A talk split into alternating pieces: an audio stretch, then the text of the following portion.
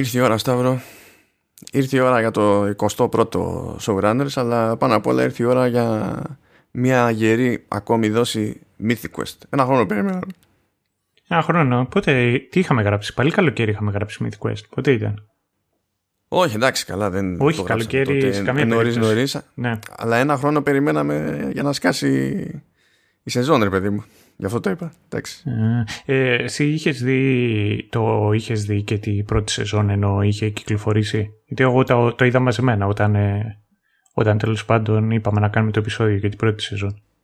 Ε, και εγώ ψιλομαζεμένα, αλλά μου φάνηκε αιώνας γιατί ήταν πέρυσι, έτσι, όπως και να έχει.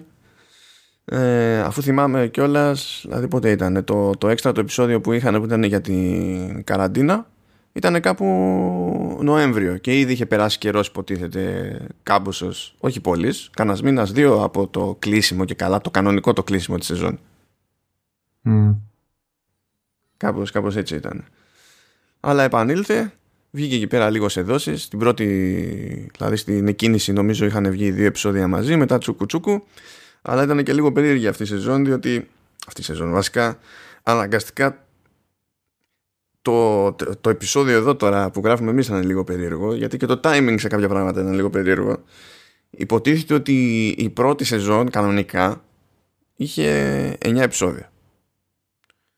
Αλλά το, το δέκατο ε, ήταν ε, και το, το, το special για την καραντίνα που το προλάβαμε τότε. Και το, και το γράψαμε ε, και το συμπεριλάβαμε στο, στη συζήτηση τώρα όμως μερικές εβδομάδες πριν σκάσει η δεύτερη σεζόν που πάλι έχει 9 επεισόδια κανονικά ε, βγήκε άλλο ένα special που αυτό και καλά το έχουν μετρήσει ως 11 στην πρώτη. Που εκείνο δεν το είχαμε προλάβει, γιατί νομίζω παίχτηκε καμιά εβδομάδα αφού γράψαμε και βγήκε το επεισόδιο, κάτι, κάτι τέτοιο. Mm. Οπότε έχουμε, έχουμε αυτό το περίεργο τώρα, που στην ουσία θα μιλήσουμε για το 11ο επεισόδιο της πρώτης σεζόν και για τα 9 της δεύτερης. Και, αλλά δεν γίνεται να τη, να τη γλιτώσουμε. Δηλαδή, μάνι μάνι ρε παιδί μου δεν γίνεται να γνωρίσουμε ότι σκάει ένα επεισόδιο, ξεκινάει και λες έχεις πικάζ. Α, έχει, έχει περιγραφή ξέρω εγώ, αφήγηση μάλλον. Κάτι μου θυμίζει αυτή η φωνή του αφηγητή. Και λες, «Χα, ο Άντωνι Χόπκινς». Χωρίς λόγο.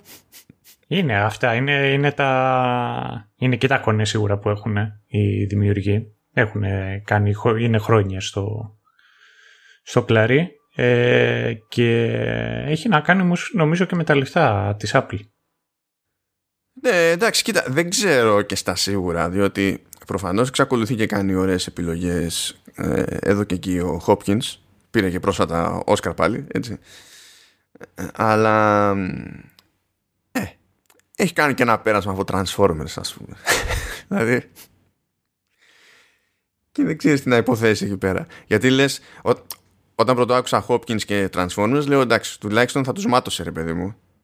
Θα πει ωραία, καλό payday. Εντάξει, more power to you. Αλλά μετά είχε αρχίσει και έκανε κάτι δηλώσεις και έλεγε ότι τι οραματιστής ε, σκηνοθέτη ο, ο Michael Bay και τέτοια και άρχισα και μαρανόμουν λίγο. μαρανόμουν, δεν είχα ένα, είχα ένα θέμα μέσα μου. Ε, εγώ πολλές φορές σε, σε αντίστοιχες περιπτώσεις σκέφτομαι αυτό το οποίο είχε πει ο Σερ Michael Caine που μιλούσε για, δεν θυμάμαι σε ποιο από τα Jaws είχε παίξει αλλά θυμάμαι ότι είχε γυρίσει και είχε πει ότι είμαι, σί- την ταινία δεν την έχω δει. Είμαι σίγουρος ότι είναι απέσια, αλλά έχω δει το σπίτι το οποίο αγοράστηκε με τα λεφτά αυτής της ταινίας και είναι υπερόχο.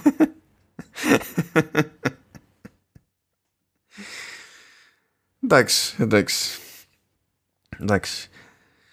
Ε, οπότε ναι, θα το πάμε έτσι λίγο, λίγο περίεργα. Ε, αναγκαστικά, γιατί δεν είναι κιόλας υποτίθεται με το αμέσως προηγούμενο special, δεν είναι. Υποτίθεται ότι το, το special της πανδημίας ας πούμε ε, πήγαινε και πάντα και στο concept ότι όλοι είναι εκτός γραφείου και προσπαθούν να λειτουργήσουν και να συνεργαστούν μόνοι τους κλεισμένοι στα σπίτια τους από zoom calls και τέτοια. Και ήταν ωραίο special αυτό, έτσι όπως το είχαμε σχολιάσει δηλαδή και την προηγούμενη φορά. Για όποιον δεν θυμάται και τα λοιπά, προφανώς στις σημειώσεις του επεισοδίου θα μπει το link για τη, για τη συζήτηση που κάναμε για την πρώτη σεζόν.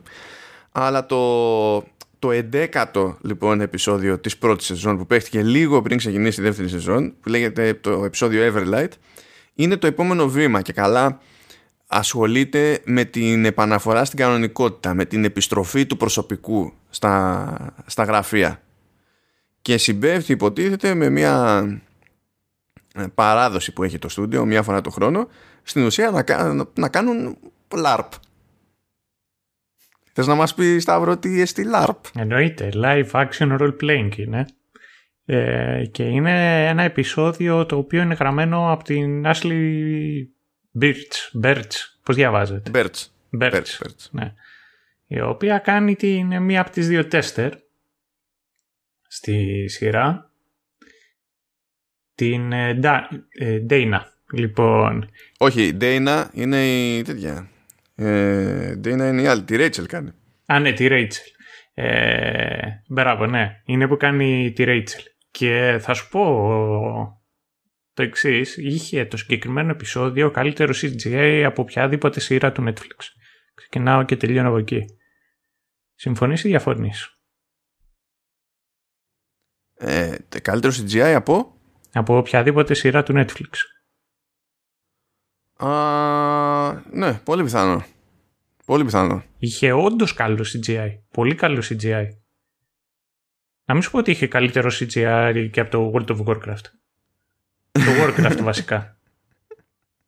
Για να, για να συντονιστείτε λίγο, ε, ενώ δεν είναι όλο το επεισόδιο έτσι, η αρχή του αλλά και το κλείσιμό του στην ουσία ε, είναι με, με CGI animation. Καλά, έχει και, έχει και 2D βέβαια, animation περισσότερο στην αρχή, ε, αλλά γενικά το παίζει ανάμεικτα γιατί υποτίθεται ότι όλο γίνεται στο πλαίσιο roleplay και παίζει μια, μια ιστορία και γι' αυτό και το τουρνουά που είναι το σχετικό είναι, λέγεται και καλά Everlight και έτσι είναι και το όνομα του, του επεισοδίου.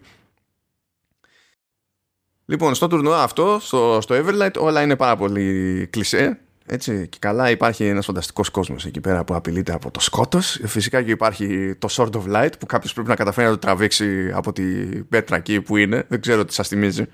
Οποιαδήποτε ομοιότητα με πραγματικούς χαρακτήρες είναι, είναι τυχαία.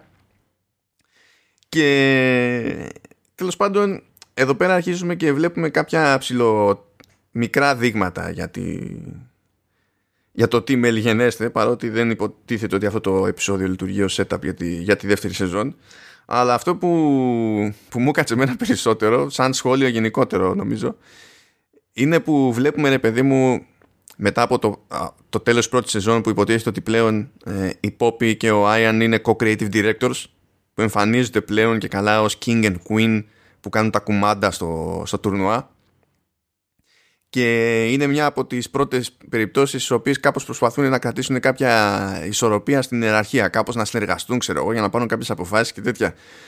Αλλά η Πόπη δεν ξέρει που έχει μπλέξει και στην πορεία συνειδητοποιεί, δηλαδή βασικά του το λέει φορά παρτίδα ο Άιαν, ότι κάθε χρόνο είναι σικέτο αποτέλεσμα. Και φροντίζει ο ίδιος, δηλαδή διαλέγει ο ίδιος ποιος θα κερδίσει το τουρνουά και το, το μαγειρεύει το πράγμα μετά ώστε να έρθει το πράγμα και, και να κερδίσει. Αλλά έχει πλάκα διότι το περιμένεις αυτό από τον Άιαν, ο οποίος είναι γιούχου. Ταυτόχρονα όμως το κάνει. Το κάνει με μια κάποια λογική. Γιατί σου λέει ότι προτιμά να πηγαίνει και να διαλέγει ε, εκείνου που υποτίθεται ότι είναι οι πιο αδύναμοι. Mm, dark horses. Ναι. Και το κάνει και για το κλεισέ της υπόθεσης, αλλά αυτό αυτό καταλήγει να ωφελεί και το μεμονωμένο το άτομο, έτσι, που πίστευε και το ίδιο ότι δεν είχε στον ήλιο μοίρα σε τέτοιε περιπτώσεις, αλλά και, τη, και την ομάδα που λειτουργεί συμβολικά, ρε παιδί μου. Ότι δεν είναι κάποιος που επικρατεί κάθε φορά ξανά και ξανά. Και μια από άλλη λεπτομέρεια που. που Πολλές λεπτομέρειες βασικά. Πρώτον, η Πόπη μονίμως προσπαθεί να χρησιμοποιήσει λεκτικά και φανταστικά fireballs και αποτυγχάνει όλη την ώρα σε αυτό το επεισόδιο. Δηλαδή πάντα διαλέγει λάθος χρόνο, πετάει πράγμα και δεν βρίσκει στόχο. Δεν, δεν το έχει με fireballs. Ε, επίσης ζορίζεται διότι από τη μία θέλει να κάνετε επανάστασή της τώρα που είναι co-creative director παιδί μου και σου λέει εσύ ήσουν μόνος σου, κανόνιζες τα πάντα εδώ πέρα, είσαι king, εγώ τώρα είμαι queen ε, και κάθε φορά που πετάγεται ο Άιαν για να πει κάτι και λέει I, εγώ τσιτώνεται η Πόπη και λέει τι I, we, τώρα είμαστε εμείς οι δύο και στην πορεία του, του επεισοδίου συνειδητοποιεί ότι και εκείνη αρχίζει και λέει I στις περιπτώσεις που ήθελε να λέει ο άλλος we και είχε ένα σχόλιο που είναι ξεπέτα εκείνη την ώρα και λέει ότι ρε γαμώτο, ακούγεται καλύτερα έτσι. Είναι human nature. ε, κοίταξε, σίγουρα νομίζω φάνηκε καλύτερα και τουλάχιστον από αυτό το επεισόδιο και μετά σε μετέβεται επεισόδιο φαίνεται περισσότερο κιόλας στο ότι έχουν αρκετές ε, ομοιότητες υπόπι με τον Άιαν. Και είναι και ένας από τους βασικούς λόγους για τον οποίο έρχονται σε κόντρα. Ε, αλλά έχει γέλιο γιατί δεν ξέρω αν έχεις πάρει χαμπάρι. Το... Είναι πρόσφατο αυτό το meme που είναι ο Bugs Bunny. Εκεί έχει ένα derp face και έχει από πίσω το σύμβολο τη σημαία της Σοβιετικής Ένωσης και είναι από κάτω hours. Οπότε όταν είναι ξέρω εγώ my gold sky αυτό από κάτω hours. Οπότε κάτι τέτοιο. Εμένα αυτό το μη μου θύμισε το συγκεκριμένο interaction. Ναι, μόνο που δεν το πετυχαίνει το μήμη ναι. η, πόπη. Απλά έτσι. Ε, με αυτά και με αυτά πηγαίνουν διάφορα πράγματα στραβά. Αποφασίζουν ότι θέλουν να κερδίσει η Ντέινα. Τελικός κακός φτάνει να είναι ο Μπραντ, γιατί φυσικά ο υπεύθυνος του monetization είναι ο κακός για τους creatives. Αυτό το πράγμα. Εννοείται γενικά στους δημιουργικούς κλάδους και ακόμη περισσότερο είναι από τα κλισέ του, του gaming, έτσι κι αλλιώς. Τα πράγματα πάνε βέβαια στραβά, γιατί κερδίζει εκεί πέρα ο Μπραντ. Συγγνώμη για το spoiler, αλλά είναι μυστήριο αυτό το επεισόδιο, δεν είναι αυτό το point. Ε, και σου λέει, και δεν το δέχονται οι άλλοι δύο. King and Queen, σου λέει αυτό είναι απαράδεκτο. Συν της άλλης, είχε πει ο άλλος ότι άμα κερδίσω, ξέρω εγώ, τότε δεν θα ξαναδιοργανωθεί ποτέ το, το LARP. Σου λέει, Όχι, δεν παίζει και αναγκάζονται να ενώσουν τις δυνάμεις τους και εκείνοι που ξεκινάνε μερικά από τα καλύτερα CGI που είχε το επεισόδιο γενικά καταφέρει να πετύχει και Fireball mm. Η, η Poppy αυτή τη μία φορά που, που έπρεπε ε, και καταφέρνουν με τα πολλά να κερδίσουν παρότι ήταν έτσι, σε μειονεκτική θέση όταν αρχίζουν να πιστεύουν σε αυτούς τους είναι wink wink ξέρεις mm. η φάση Οπότε και η Poppy πετυχαίνει το Fireball και ο Άιαν καταφέρνει και τραβάει το Sword of Light παρότι είχε ζοριστεί αυτός σε έναν αγώνα κλεισέ κατά τα άλλα υποτίθεται, σε ένα τουρνουά κλεισέ. Και έτσι σώζεται το Everlight ως company event. Και αυτή είναι μια ιστορία που ενώ έχει όντως δείγματα από τη δεύτερη σεζόν, ας πούμε, για κάποιες υποψίες για το προς τα που θα κινηθούν κάποιοι χαρακτήρες, ε, λειτουργεί ως ε, ως standalone. Και είναι και μία από τις περιπτώσεις στις οποίες βγάζει όλη η ψυχοπάθεια ε, η Τζο. Λέει ευκαιρία να, να πεθάνουν όλοι.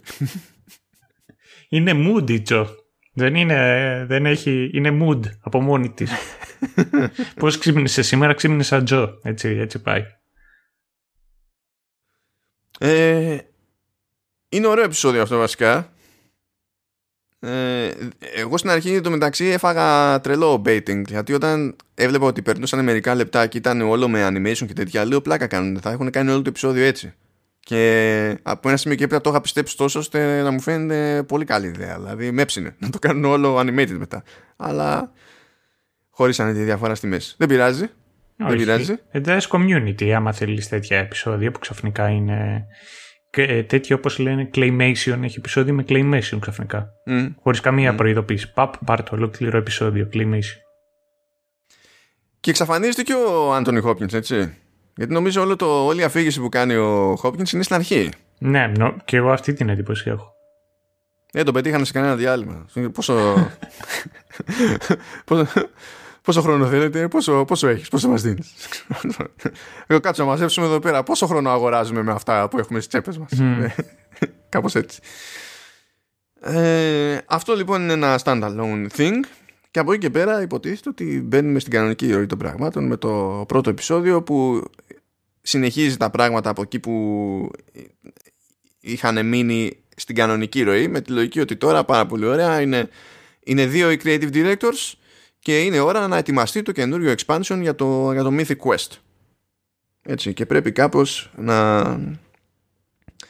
να συνεννοηθούν ε, τώρα για να βάλουμε όντως το παιδί μου να φτιάξουμε το υπόβαθρο πριν πούμε στη διαδικασία να κάνουμε πιο νιανιά να πούμε ότι θα ήθελα δηλαδή εγώ τουλάχιστον να πω ότι ένα από τα από τα στάνταρ σε αυτό το πρώτο επεισόδιο είναι ότι με κάποιο τρόπο όλοι σε αυτό το στούντιο έχουν ονειρευτεί σεξ με τον Άιαν. είναι, είναι το theme του, του επεισοδίου. Δηλαδή, μία τον ονειρεύεται ο ένας, μία τον ονειρεύεται ο άλλος, μία τον ονειρεύεται ο παράλληλος. Σφίγγονται κάποιοι να το αποκαλύψουν στους παραδίπλα, αλλά μετά συνειδητοποιούν ότι όλοι έχουν περάσει από αυτή τη φάση. Και μου αρέσει που casual, ρε παιδί μου, σου λέει, το, σου λέει το, στο επεισόδιο ότι εντάξει, είναι, είναι θέμα, ρε παιδί μου, και καλά ισχύως. Ναι, power play. Ναι, αυτό. Και λέει είναι απόλυτα φυσιολογικό. Και το πετάει έτσι casual, που υπάρχουν, δηλαδή υπάρχει πολύ βάθος αυτό το πράγμα που λέει. Α, το, το, ναι, ναι. Ε, τώρα που. Να, να σου κάνω μια ερώτηση. Sorry. Δεν ξέρω άμα. Θε, άμα σου κόβω τη ροή, αλλά δεν πειράζει, θα τα ξανακαταφέρεις. Ε, το είδες με ελληνικούς υπότιτλους; Ναι, το είδα με ελληνικούς υπότιτλους. Για πες ε, εμπειρία από τους μεταφραστές. Εξακολουθούν και είναι καλά, αλλά από το δεύτερο κύμα ε, αρχίζουν και τους φεύγουν κάτι περίεργα που και που που έχει παίξει χαζή παρανόηση. Δεν είναι δηλαδή εκτός τόπου και χρόνου, αλλά κάπου ρε παιδί μου δεν, δεν ήταν στην καλή του ο μεταφραστής, ξέρω εγώ. Ήταν περίεργη μέρα, ξέρω εγώ. Αλλά σε γενικές γραμμές εξακολουθούν και είναι τα καλύτερα παραδείγματα που βλέπω σε υποτιτλισμό σε τέτοιου είδους υπηρεσίες για Ελλάδα δηλαδή. Mm, Επειδή το θυμήθηκα, γι' αυτό ήθελα να σε ρωτήσω. Ω, δεν είναι, δεν είναι θέμα. Ε, λοιπόν, είπαμε εκεί πέρα no expansion ε, και η Poppy πιέζεται από τον David δηλαδή πόσο μόνο η Poppy θα μπορούσε να πιεστεί από τον David. Ναι. Έτσι, γιατί κανένας δεν πιέζεται από τον David. Κανένας δεν δίνει δεκάρα για τον David. Και σε μια συνέντευξη ακόμη ο, ο τύπος που κάνει τον Άιαν που δεν μπορώ να πω το επώνυμό του λυπάμαι. Ο Μαλκίνη θα, θα, πω Ρομπ ναι θα ναι. πω Ρομπ έτσι. Ε, είχε, ήταν λες και στιγμία μπήκε in character παιδί μου και λέει ότι ε, το theme ξέρω εγώ σε αυτή, σε αυτή τη σεζόν είναι έτσι και έτσι και έτσι και έχουμε και πώς το αντιμετωπίζουν διαφορετικοί χαρακτήρες όπως uh, a straight white woman in her 30s δηλαδή λέει ο David.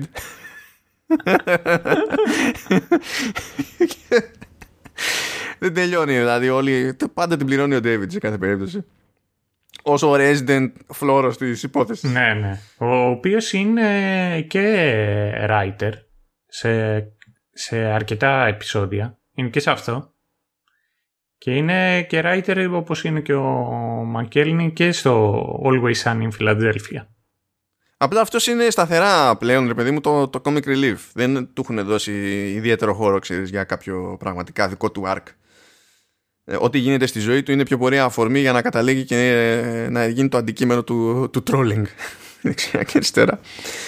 Anyway, πιέζεται λοιπόν η, η Poppy να διαλέξει όνομα για το expansion γιατί καλά κάτι πρέπει να πούμε στο, στα bosses στο, στο Montreal.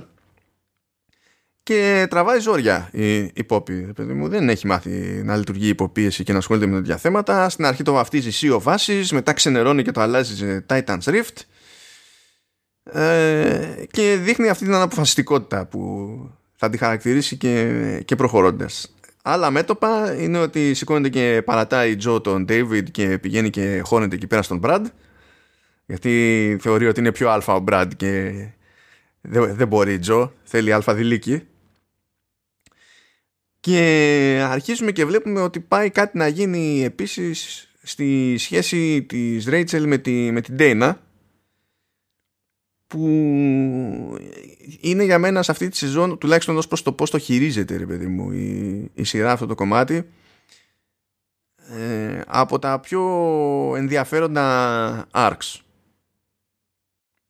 αλλά αυτό θα χρειαστεί να εξηγηθεί περισσότερο παρακάτω πιστεύω Σε κάθε περίπτωση πάντως όποτε βασανίζεται η Rachel να ξέρετε ότι υποφέρει η Carol του HR. Ναι. Είναι, είναι, είναι κανόνας αυτό το πράγμα. Ε, και για να πω την αλήθεια από προσωπική μου εμπειρία είναι από τις λίγες HR που συμπαθώ. Ναι, όχι βασικά είναι, είναι, είναι σωστό HR, το οποίο ως γνωστόν δεν υπάρχει. Ναι, δεν αυτό, ναι. στη φύση. Αλλά εντάξει, είναι και μυστήρια η, η θέση του HR. Θέλω να σου πω ότι είσαι υπάλληλος, αλλά ουσιαστικά είσαι με την πλευρά του αφεντικού.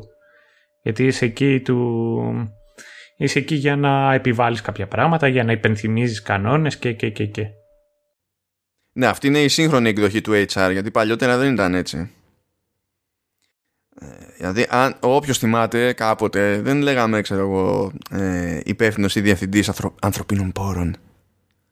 Που έγινε αυτή η αλλαγή για να ακούγεται αλλιώς και να, και να κάνουμε λίγο μασάζ στο τι ναι. ρολοβαράει το, το κομμάτι αυτό. Παλιότερα στην Ελλάδα τουλάχιστον, έτσι, λέγαμε και καλά υπεύθυνος προσωπικού ή εκπρόσωπος προσωπικού ή προσωπάρχης. Προσωπάρχης. Η θέση του στρατού ακούγεται αυτό. Έπαιζε, έπαιζε αυτό. Τότε η δυναμική ήταν, ήταν διαφορετική. Δηλαδή δεν ήταν τόσο προς τη μεριά της επιχείρησης τουλάχιστον όχι τόσο αυτονόητα προς τη μεριά της επιχείρησης το, το HR. Αλλά σιγά σιγά με την πάροδο του χρόνου έχει κινηθεί προς τα, προς τα εκεί το πράγμα. Αλλά η Κάρολ το ζει. Και πρώτα απ' όλα η Κάρολ δεν φοβάται και κανέναν, έτσι. Ναι. Και φαίνεται και σε αυτό το πρώτο επεισόδιο επειδή η Rachel ζορίζεται θέλει να πει στην Dana πόσο γουστάρει και τα λοιπά και ως η, η, Resident μη ψυχολόγος mm. της εταιρείας εκεί πέρα λέει You're so busy not wanting to offend her that you're not telling her the truth. Παπ, πάρτο. Άλλοι πληρώνουνε. Ισχύει. Ε, δεν σου φάνηκε και λέει, σένα; Συγγνώμη, συγγνώμη λέει, λέει παρακάτω η Ρέιτσελ ε, προ, αναφερόμενη προς την Κάρολ λέει I feel really seen and heard λέει Κάρολ That's the problem because I don't want to see or hear you ε, ε, ξέρεις μου κάνει εντύπωση χωρίς να σημαίνει ότι ήταν κακό στην πρώτη σεζόν νομίζω ότι στη δεύτερη σεζόν και ξεκινώντας και από αυτό το επεισόδιο ήταν πολύ καλή διάλογη Δηλαδή πολύ, πολύ καλά και έξυπνα γραμμένη. Ε, Εμένα δεν μου έμενε αυτή η εντύπωση. Ε, δηλαδή θεωρώ ότι ήταν, έπεσε περισσότερο σκαμπανέβασμα. Αλλά ότι υπάρχουν πολλές καλές στιγμές, συμφωνώ ότι υπάρχουν πολλές καλές στιγμές. Δεν χρειάζεται να πάμε και μακριά. Στο ίδιο επεισόδιο, αυτό το πρώτο της δεύτερης σεζόν, καταφέρνει η Ρέιτσελ να φιλήσει την Ντέινα και πετάγεται εκεί πέρα η Κάρολ, διότι δυστυχώς την ώρα που έγινε αυτό ήταν στο ίδιο όροφο του γκαράζ, για να μην γλιτώσει ποτέ η Κάρολ. Έτσι. Και λέει Mazel tov, don't fuck in the office. και αυτό το επεισόδιο φυσικά κλείνει μετά από όλη αυτή την ιστορία, τα, τα, τα δράματα εκεί με Ρέιτσελ και Ντέινα, τα άγχη της Κάρολ, ε, τη, τις φρίκες όλες με τα όνειρα για, το, για σεξ με τον Άιαν και τα λοιπά και βλέπουμε το, τον Άιαν να βλέπει όνειρο ότι κάνει σεξ με την πάρτη του. και λες, φυσικά. ναι. Ok, okay, κανένα πρόβλημα και έτσι στην ουσία ε, μπαίνουν οι βάσεις για τη, για τη σεζόν. Έτσι, δεν θα το πάμε τώρα παρακάτω ακόμα για τα spoilers. Οπότε ήρθε η ώρα έτσι για μια πρώτη γενική εντύπωση και από τις δύο μπάντε και δύο λογάκια εκεί για το soundtrack που είναι όντω δύο λογάκια, θα το εξηγήσω μετά. Για πάμε Σταύρο. Ε, κοίταξε, μου άρεσε όπως μου άρεσε και η πρώτη. Ε, δεν θεωρώ ότι είναι κάποιο αριστούργημα. Δεν θεωρώ δηλαδή, δεν, δεν το έχω τόσο στην ίδια κατηγορία π.χ. με το Ted Lasso που είναι και αυτό προϊόν του Apple TV Plus. Ε, το Mythic Quest όμως είναι ωραίο διότι θεωρώ ότι κάπως στρώνει το ίδιο σαν ίδιο. Τώρα, για να είμαι ειλικρινής, το, το, το plot line του, το ολικό δεν είναι. Ήταν σαν να μην ξέρει που, που πάει, που ήθελε να πάει, δεν μπορώ να καταλάβω. Ειδικά και το τέλος του, με ένα προσωπικά season finale μου θύμισε και λιγάκι series finale. Ε, αλλά η αλήθεια είναι ότι έχει αρκετά είναι αρκετά θετικό, με διασκεδάζει αρκετά ώστε να θέλω να δω και το τι γίνεται. Δηλαδή θα το δω με πολύ χαρά.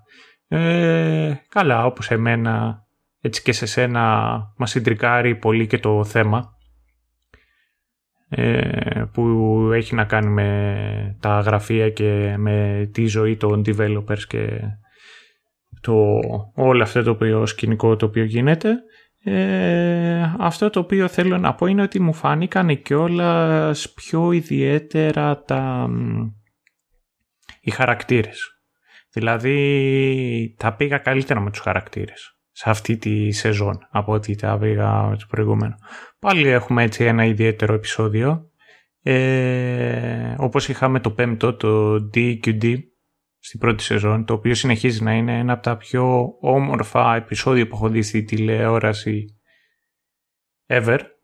Ε, και αυτό ήταν το ίδιο καλό. Είναι πολύ, ήταν για μένα κατώτερο, αλλά είναι πολύ πιο, αλλά ήταν πολύ δύσκολο να είναι καλύτερο από το προηγούμενο. Γιατί εντάξει, άμα ήταν το ίδιο τρομερό θα ήταν ένα μυστήριο αν, αν μου παρακολουθείτε παρακώ στο showrunners και είχατε ακούσει και τη συζήτησή μας για την πρώτη σεζόν, θα θυμάστε ότι ψιλοευχόμασταν και οι δύο να μην προσπαθήσουν να το ναι. ξανακάνουν. Γιατί ήταν φως φανάρι ότι είναι πάρα πολύ δύσκολο να πιάσουν ξανά τέτοιο level έτσι casual. Αλλά θα έρθει η ώρα να το συζητήσουμε αυτό. Εντάξει, θέλει, έχει, έχει λίγο ζουμί. Ναι, έχει ζουμί, έχει ζουμί αυτό. Εσύ, εσύ εντυπώσεις; Ε, η δεύτερη σεζόν εμένα μου φάνηκε πιο άστατη σε σχέση με, τη, με την πρώτη. Δηλαδή νομίζω ότι υπάρχει και ψηλοσαφής διαχωριστική γραμμή. Δηλαδή κάπου φαίνεται να είναι χαμένο μέχρι τη μέση ε, και από τη μέση και έπειτα, περίπου δηλαδή τη μέση, ε, είναι σαν να, σαν να δένει το πράγμα και να συνειδητοποιεί τι θέλει να κάνει. Αλλά αυτό είναι κάτι που θέλω να συζητήσουμε και στο τελος διότι είμαι αναποφάσιστος ως προς το αν αυτό είναι κάτι που έγινε επίτηδες του make a point ή αν είναι για απλή αποτυχία. Όπως θα ήταν σε οποιαδήποτε άλλη σειρά, ρε παιδί μου, το ότι ξέρεις, χάθηκε το ζύγι. Κάτι τέτοιο. Ναι, μπορεί να είναι πολύ ενδιαφέρουσα ιδέα. Πολύ ενδιαφέρουσα ιδέα. Δεν είχα δεν μου είχε καρφωθεί τώρα αυτή η υποψία καθώς το έβλεπα ρε παιδί μου αλλά μου γεννήθηκε ε, όταν έφτασα και στο τελευταίο επεισόδιο. Και εκεί πέρα νομίζω ότι χωράει μια κουβεντούλα στο, στο τέλος που θα έχει και όποιος μας ακούει λίγο καλύτερη εικόνα αλλά θα έχουμε καταφέρει να εξηγήσουμε και εμείς ο ένας τον άλλον γιατί δεν είναι ότι έχουμε συζητήσει από πριν. Τώρα και εμείς ναι. μαθαίνουμε τι, τι πιστεύει ο καθένας.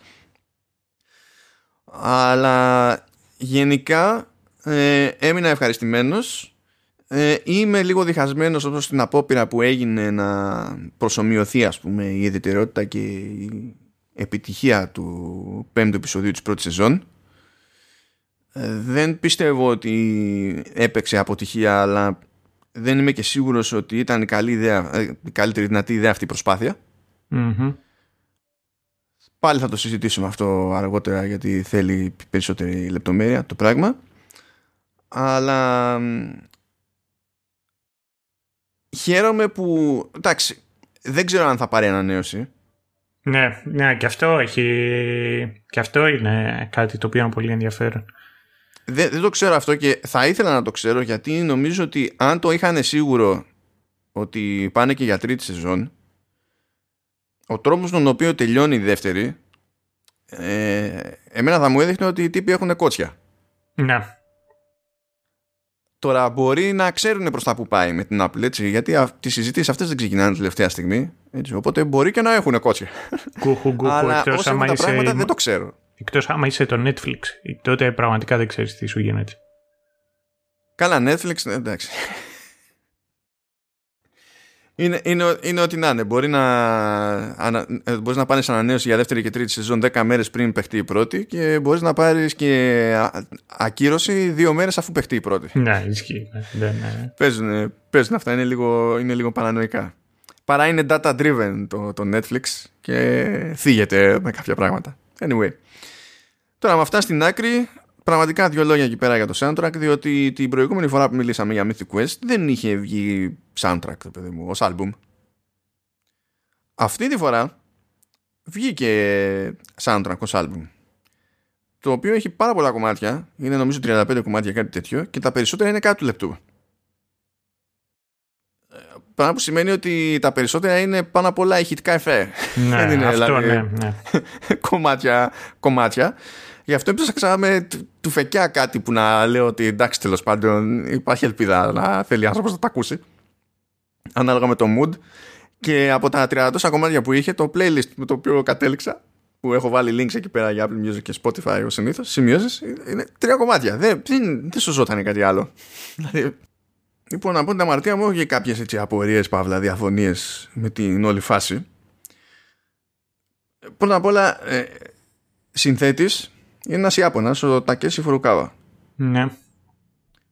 ο οποίος ε, δεν έχει πολύ πράγμα από πίσω του. Το οποίο το αναφέρω σαν λεπτομέρεια. Δεν είναι ότι με πειράζει το ότι δεν έχει πολύ πράγμα από πίσω του. Αλλά οι συνθέσεις που έχει στις περισσότερες περιπτώσεις ακόμα και αυτά που λειτουργούν περισσότερο τώρα σαν ηχητικά εφέ για το δραματικό της υπόθεσης ας πούμε. Σαν στίξη και καλά. Στη, στη στιγμή είναι τελείως ε, κλισέ με τον τρόπο που αντιλαμβάνεται το και το, και το Hollywood αλλά νομίζω και η κοινότητα των gamers ότι είναι κλισέ μουσικά χαλιά για συγκεκριμένα είδη στιγμών και καταστάσεων ας πούμε. Αντιλαμβάνομαι ότι κατά πόσα πιθανότητα το κάνει επίτηδες γιατί έτσι σχολιάζει έμεσα ρε παιδί μου και τις νόρμες στις μεγάλες παραγωγές εντάξει αλλά το κάνει δεν το κάνει επίτηδες δεν καταλήγουμε με κάτι ιδιαίτερα ενδιαφέρον. Αλλά αυτό που με κούφανε περισσότερο είναι ότι βγήκε στην ουσία ένα άλμπουμ που είναι και για τις δύο σεζόν μαζί και κάποιοι τίτλοι κομματιών είναι spoilers. Ναι. Και δεν καταλαβαίνω γιατί μπορείς να τα αποφεύγεις αυτά. Δεν είναι τόσο δύσκολο. Και όχι μόνο αυτό. Το άλμπουμ αυτό βγήκε πριν τελειώσει η σεζόν.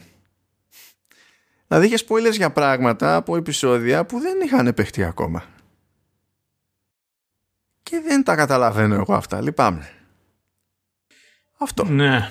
Ε, δεν ξέρω. Αυτά, αυτά γενικότερα δεν είναι ωραία όταν συμβαίνουν. Εγώ θα κάνω τώρα μια, να σου κάνω μια άλλη ερώτηση. Μιας και μου αρέσει να συζητάμε και να λέμε άσχετα. Ε,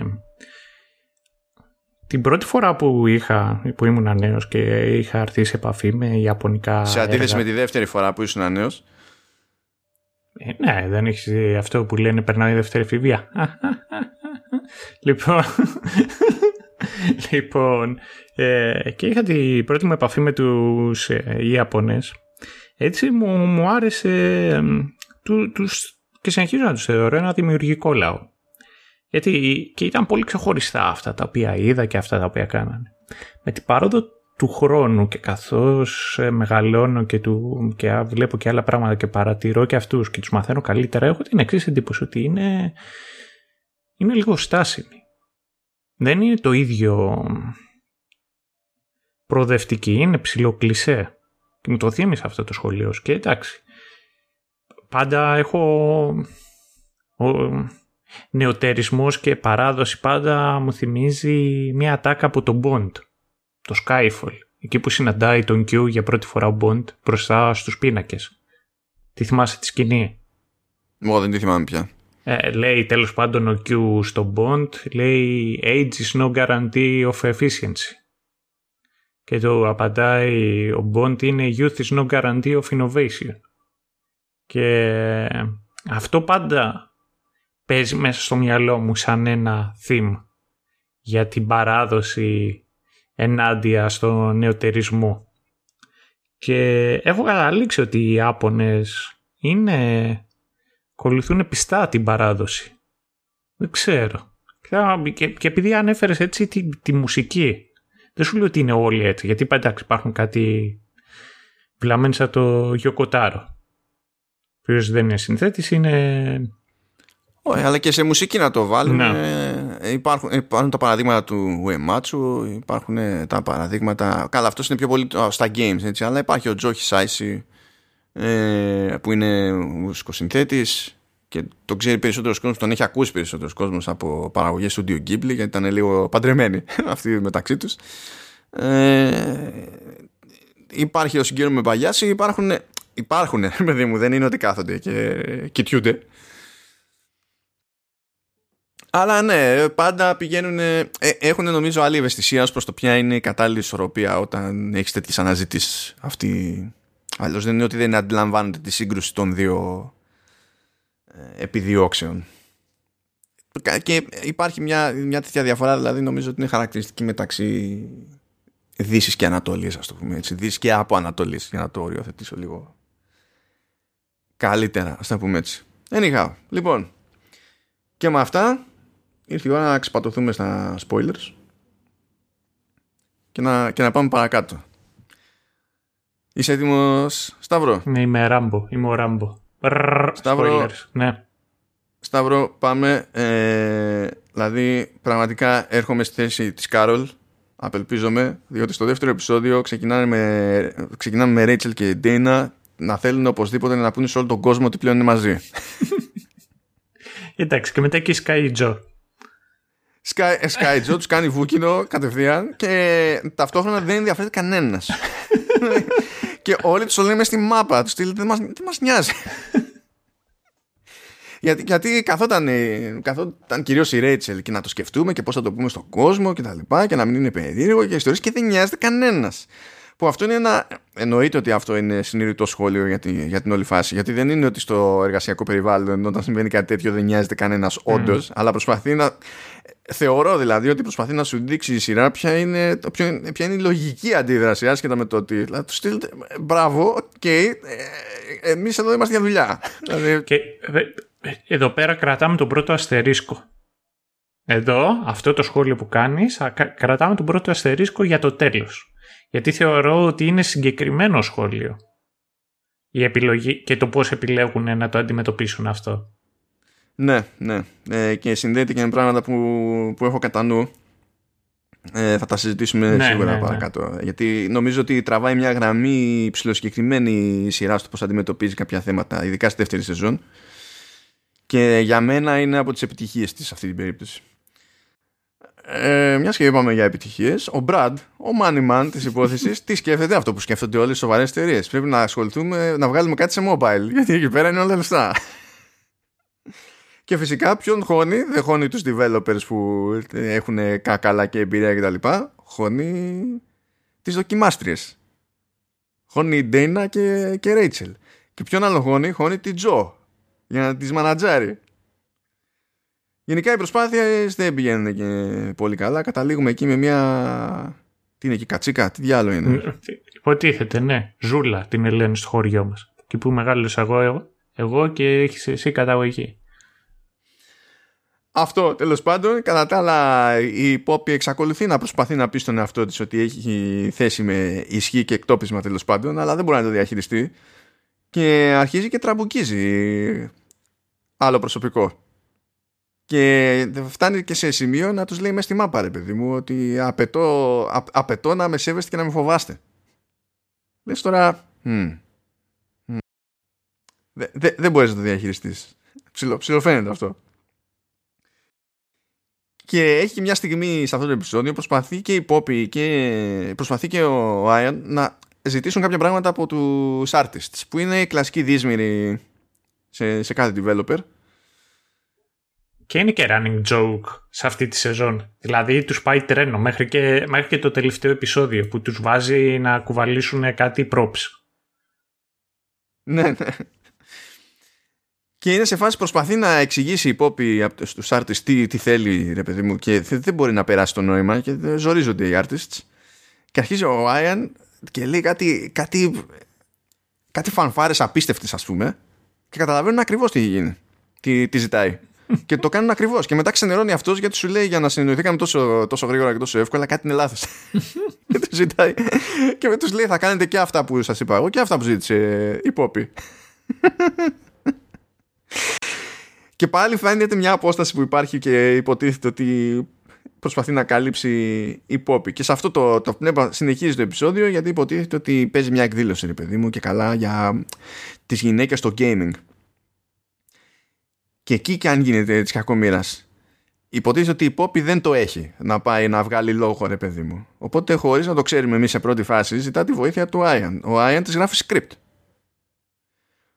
Ο Άιαν, επειδή είναι και μεγάλη μαφία, μέσα στο ίδιο το script βάζει και ανατροπή. Οπότε όταν αρχίζει και τυλτάρει πάνω στο, στο λόγο που βγάζει η Poppy, μένουμε και εμείς και αυτοί που την παρακολουθούν μέσα στο, στον κόσμο του επεισοδίου ότι, με την εντύπωση ότι κάτι έχει πάει πολύ στραβά τώρα και έχει βγει τελείως off script, είναι σίγουρο.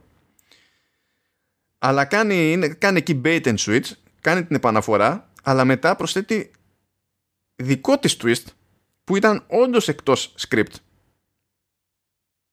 Και εντυπωσιάζεται ο Άιαν και γυρνάει και λέει την εξής ατάκα that little mess of a human being is a boss.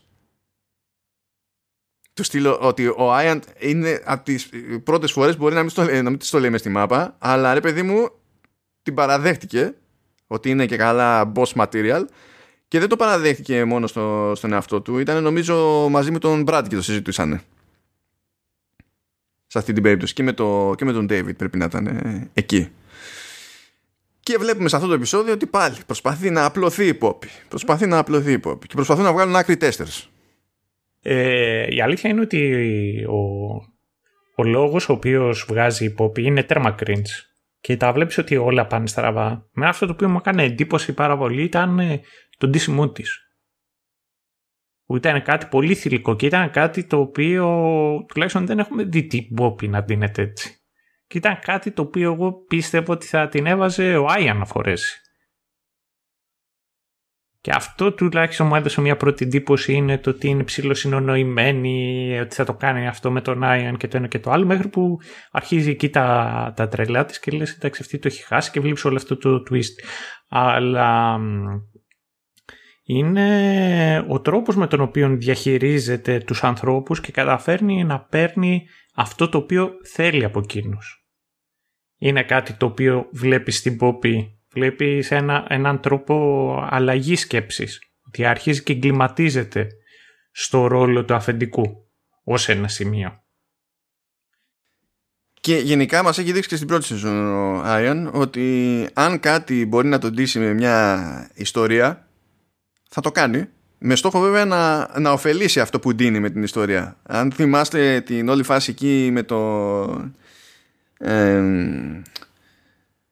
oh, με, το, με εκείνο τον υπότι, δεν θυμάμαι πώς λεγότανε, που υποτίθεται ήταν in-game και δεν ήξερε κανένας ποιος ήταν. Α, που ήταν, ε, που ήταν ε, ο Dark Knight, που ήταν τέλος πάντων Star Wars, που είχαν κλέψει το story του, του Star Wars. Ναι, αλλά που είχε γυρίσει και είχε πει ρε παιδί μου ότι ε, θα δεχτώ τη μονομαχία και θα γίνει χαμός γιατί ο κόσμος γουστάρει μια ιστορία και έτσι φυσικά θα ξεχάσει ότι μας χακάρανε κιόλας. και δηλαδή τον τρώει ρε παιδί μου, τον τρώει. Και εδώ πήγε σε άλλη κλίμακα βέβαια, το πήγε εδώ πέρα, αλλά βλέπεις ότι δεν μπορεί να κρατηθεί. Λοιπόν, τώρα στο, στο τρίτο επεισόδιο έχω, έχω αρκετά πράγματα να ξεχωρίσω. Τα περισσότερα εκ των οποίων δεν έχουν να κάνουν με το ίδιο το επεισόδιο. Δεν ξέρω πώς το καταφέρνω αυτό. Λοιπόν, ξεκινάει και με το που ξεκινάει το επεισόδιο λέει, ε, παίζει αναφορά σε Counter-Strike, Hyperscape και Call of Duty και παίζει ατάκα What do this mega franchise have in common? Θέλω να σας εφιστήσω λίγο την προσοχή εδώ πέρα διότι λέμε Counter-Strike, ok, okay. έχει εκτόπισμα πολλά χρόνια έτσι. Call of Duty επίσης εκτόπισμα πάρα πολλά χρόνια. Είναι franchise ογκόλυθος στο gaming. Πολύ φράγκο, πολύ φράγκο. Και πετάνε casual εκεί μέσα το Hyperscape το οποίο είναι παιχνίδι ε, που νομίζω ε, έχει και δεν έχει κλείσει χρόνο και είναι της Ubisoft και δεν είναι mega franchise. Απλά το Mythic Quest είναι συμπαραγωγή Ubisoft που το έχουμε δει, το έχουμε καταλάβει γιατί πετάνε κάτι CGI ή κάτι στιγμιότυπα ξέρω εγώ από Assassin's Creed και από άλλα πράγματα. Όχι μόνο από δικούς της τίτλους. Όχι από δικούς της τίτλους. Ε, σε αυτή τη σεζόν έπαιξε πάρα πολύ Blizzard. Wow. Ναι, αλλά έχει και For Honor που είναι δικό της. Βάζει ναι. διάφορα, ρε παιδί μου. Και League of Legends έπαιξε. που δεν είχε παίξει ναι, προηγουμένη. Ναι. Αλλά αυτό τώρα με το Hyperscape μέσα στη μέση και δεν το βάζω στην αρχή ή στο τέλος, το βάζω sandwich σε δύο πραγματικά τεράστια franchises mm. ε, για να μην το πάρουν χαμπάρι με την μία. Αυτό ήταν. Ε, Ubisoft, όχι. όχι. Ε... Ε, δεν κοροϊδεύεις κανέναν. Ναι, αλλά το θέμα είναι ότι εντάξει. Εγώ, εγώ τους το επιτρέπω διότι η last season εκεί που μιλάγανε για stories τα οποία σε έχουν αγγίξει εξαιτίας του, του σεναρίου τους είπαν ε, Red Dead Redemption 2 που δεν είναι ο δικός της τίτλος. Οπότε. Και The Last of Us, ναι, αλλά είχε πει και Assassin's Creed το CW και το πέταξε εκεί πέρα για να κριτζάρω λίγο. Αλλά εντάξει, τέλος πάντων. Αυτό το είχα. Μπράβο, ρε. Το είχα... Εγώ είχα φροντίσει να το διαγράψω από τη μνήμη μου και εσύ μου το ε, θύμισες. Να είσαι καλά. Λοιπόν, βέβαια, γιατί διατυπώνονται αυτά τα ερωτήματα στην αρχή, Γιατί ο Μπραντ προσπαθεί να εξηγήσει σε όλους τους υπολείπους ότι αυτό που λείπει από το Mythic Quest για να γίνει ακόμη μεγαλύτερη επιτυχία είναι ένα Battle Royale. Γιατί αυτά τα παιχνίδια έχουν ή είναι Battle Royale. Ε, το θυμάσαι που είχα γράψει ένα τεράστιο κείμενο ότι η Blizzard θα μπορούσε και είναι λογικό να κάνει ένα Battle Royale. Ναι, ανταυτού ξεκινά έρευνα από το Αμερικανικό Υπουργείο Δικαιοσύνης για, τη, για το soft cap που παίζει στους μισθούς στο επαγγελματικό πρωτάθλημα Overwatch. Αυτό. Ε, και τέλος πάντων, ε, μου,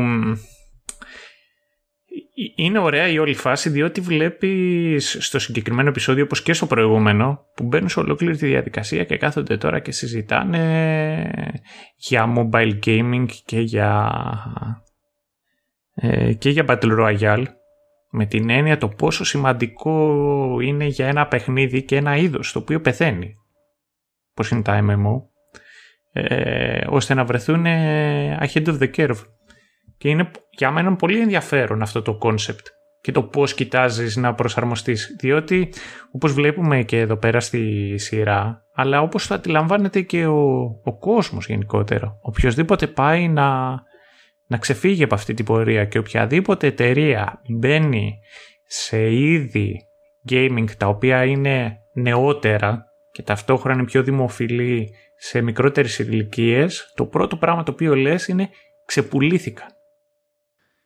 Ναι, τώρα ενώ λειτουργεί καλά εδώ πέρα η, η, όλη ιδέα νομίζω ότι τα υπολογίσανε λίγο λάθος στη σειρά δηλαδή με πρώτη και δεύτερη σεζόν.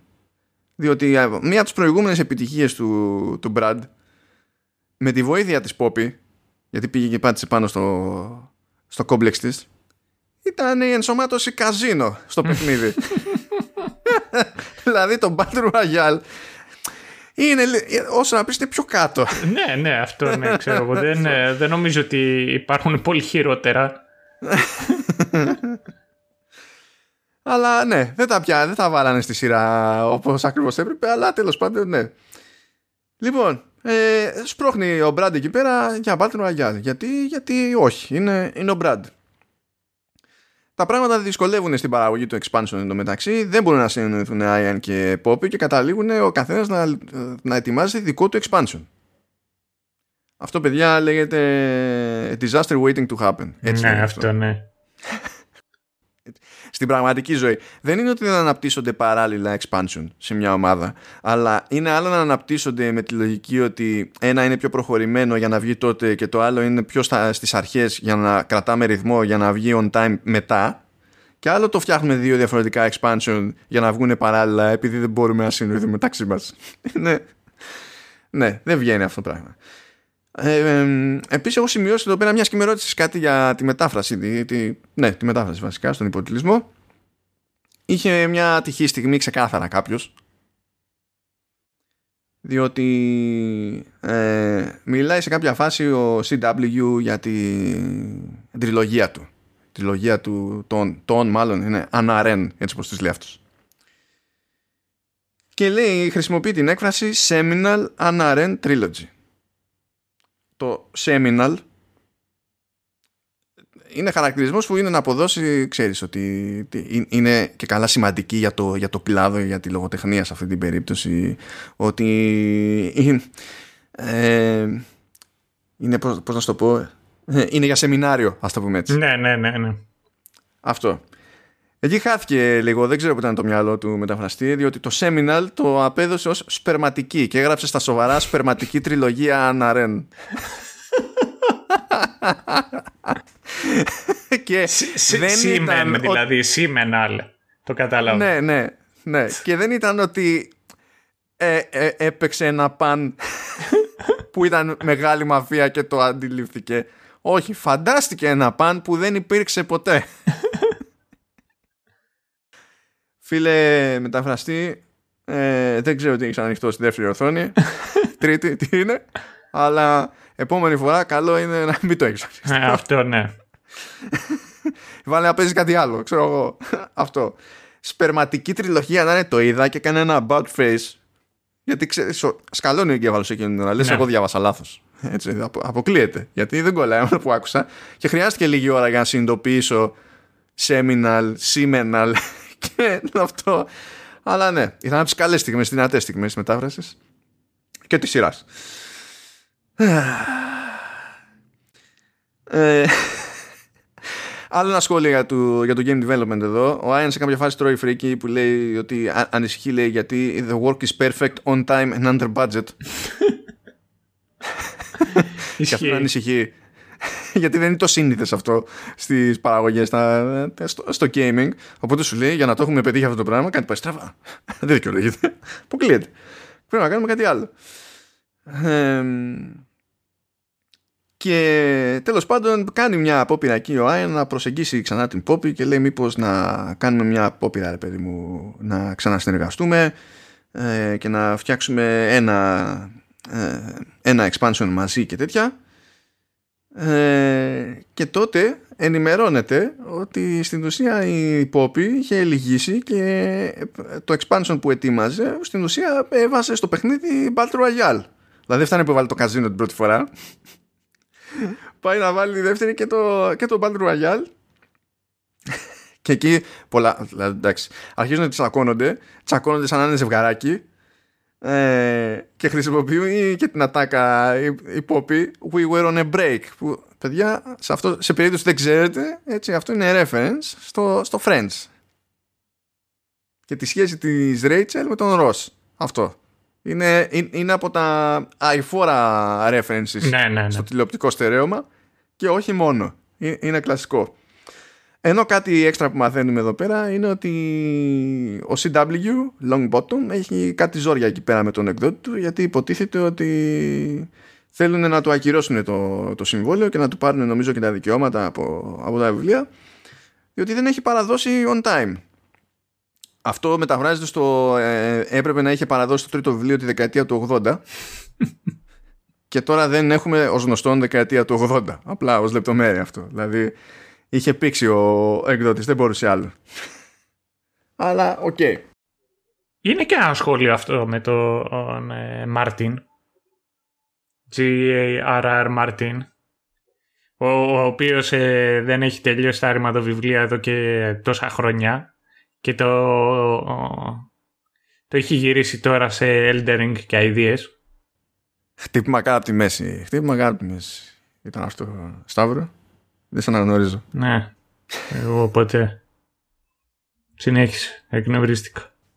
Συνεχίζουμε, συνεχίζουμε. Να ξέρετε ότι τα βασικά σε αυτή τη, τη σεζόν στην πραγματικότητα είναι CW και, και Poppy με Ian. Αλλά πάμε, πάμε. Α, CW Poppy με Ian και, και Rachel με, με Dane. Αυτά είναι τα βασικά. Οπότε ναι. πάμε να συνεχίσουμε σε αυτούς τους άξονες. Όχι, περίμενε. Και Joe με Brad. Ναι, απλά δεν μπορώ να τους βάλω στο ίδιο level ακόμη. Δηλαδή είναι close, αλλά ναι, στο μυαλό μου ναι, είναι ναι. λίγο πιο κάτω. Δεν το έχω διαγράψει, θα αναφερθούμε εννοείται, ναι, αλλά ναι. θέλω να πω. Λοιπόν, ε, πετυχαίνει το Battle Royale, κάνει καλή εντύπωση, ενθουσιάζει και είναι πανευτυχής ο Μπραντ γιατί λέει έπεσε η μέση ηλικία των, των πελατών μας. Happy to bleed them dry, ο Μπραντ. Δεν ξέρω δεν ξέρω. Πρώτη φορά τα ακούω αυτά να γίνονται στο, στον κόσμο του game development. Δεν, α... δεν αναγνωρίζω τέτοια σχόλια. Και κάπου σε αυτό το, το επεισόδιο είναι που σκάει και ο, ο αδερφός του Brad, ο Ζακ. ο οποίος Ζακ φαίνεται να είναι πάρα πολύ γλυκούλης είναι γουτσου γουτσου κερδίζει με τη μία τη συμπάθεια όλων αλλά ο Μπραντ δεν τα τρώει αυτά γιατί είναι σφαγμένος με, το, με τον Ζακ και προσπαθεί να εξηγήσει πρώτα στην Τζο κυρίως ε, ότι παίζει και μόνο για να έχει εμφανιστεί ρε παιδί μου ο Ζακ παίζει κάποιο είδους πλεκτάνη εδώ πέρα και ότι θα προσπαθήσει να κάνει κάποια κομπίνα με την εταιρεία για να την πάρει πήρη παρά ή δεν ξέρω και εγώ τι. Και φυσικά έχει δίκιο. Απλά το, το λέμε δεν τον ακούει κανένας. anyway αυτό για να μην λες ότι θα άφηνα τον Brad στην, στην άκρη έτσι απλά τρομερό καμέο ναι, τρελή φάτσα για την περίσταση. Και τρελό μουσι για την περίσταση. Είναι... Ξέρεις ποιον μου θύμισε... Σαν στυλ. Μου θύμισε λίγο στο κινούμενο, έτσι, όχι στο ε, live action, παύλα CGI remake, λυπάμαι, όχι αυτό με το Will Smith, το άλλο. Ναι, τι θα πει. Ναι. Μου θύμισε τον εμποράκο στην εισαγωγική σκηνή του, του Aladdin.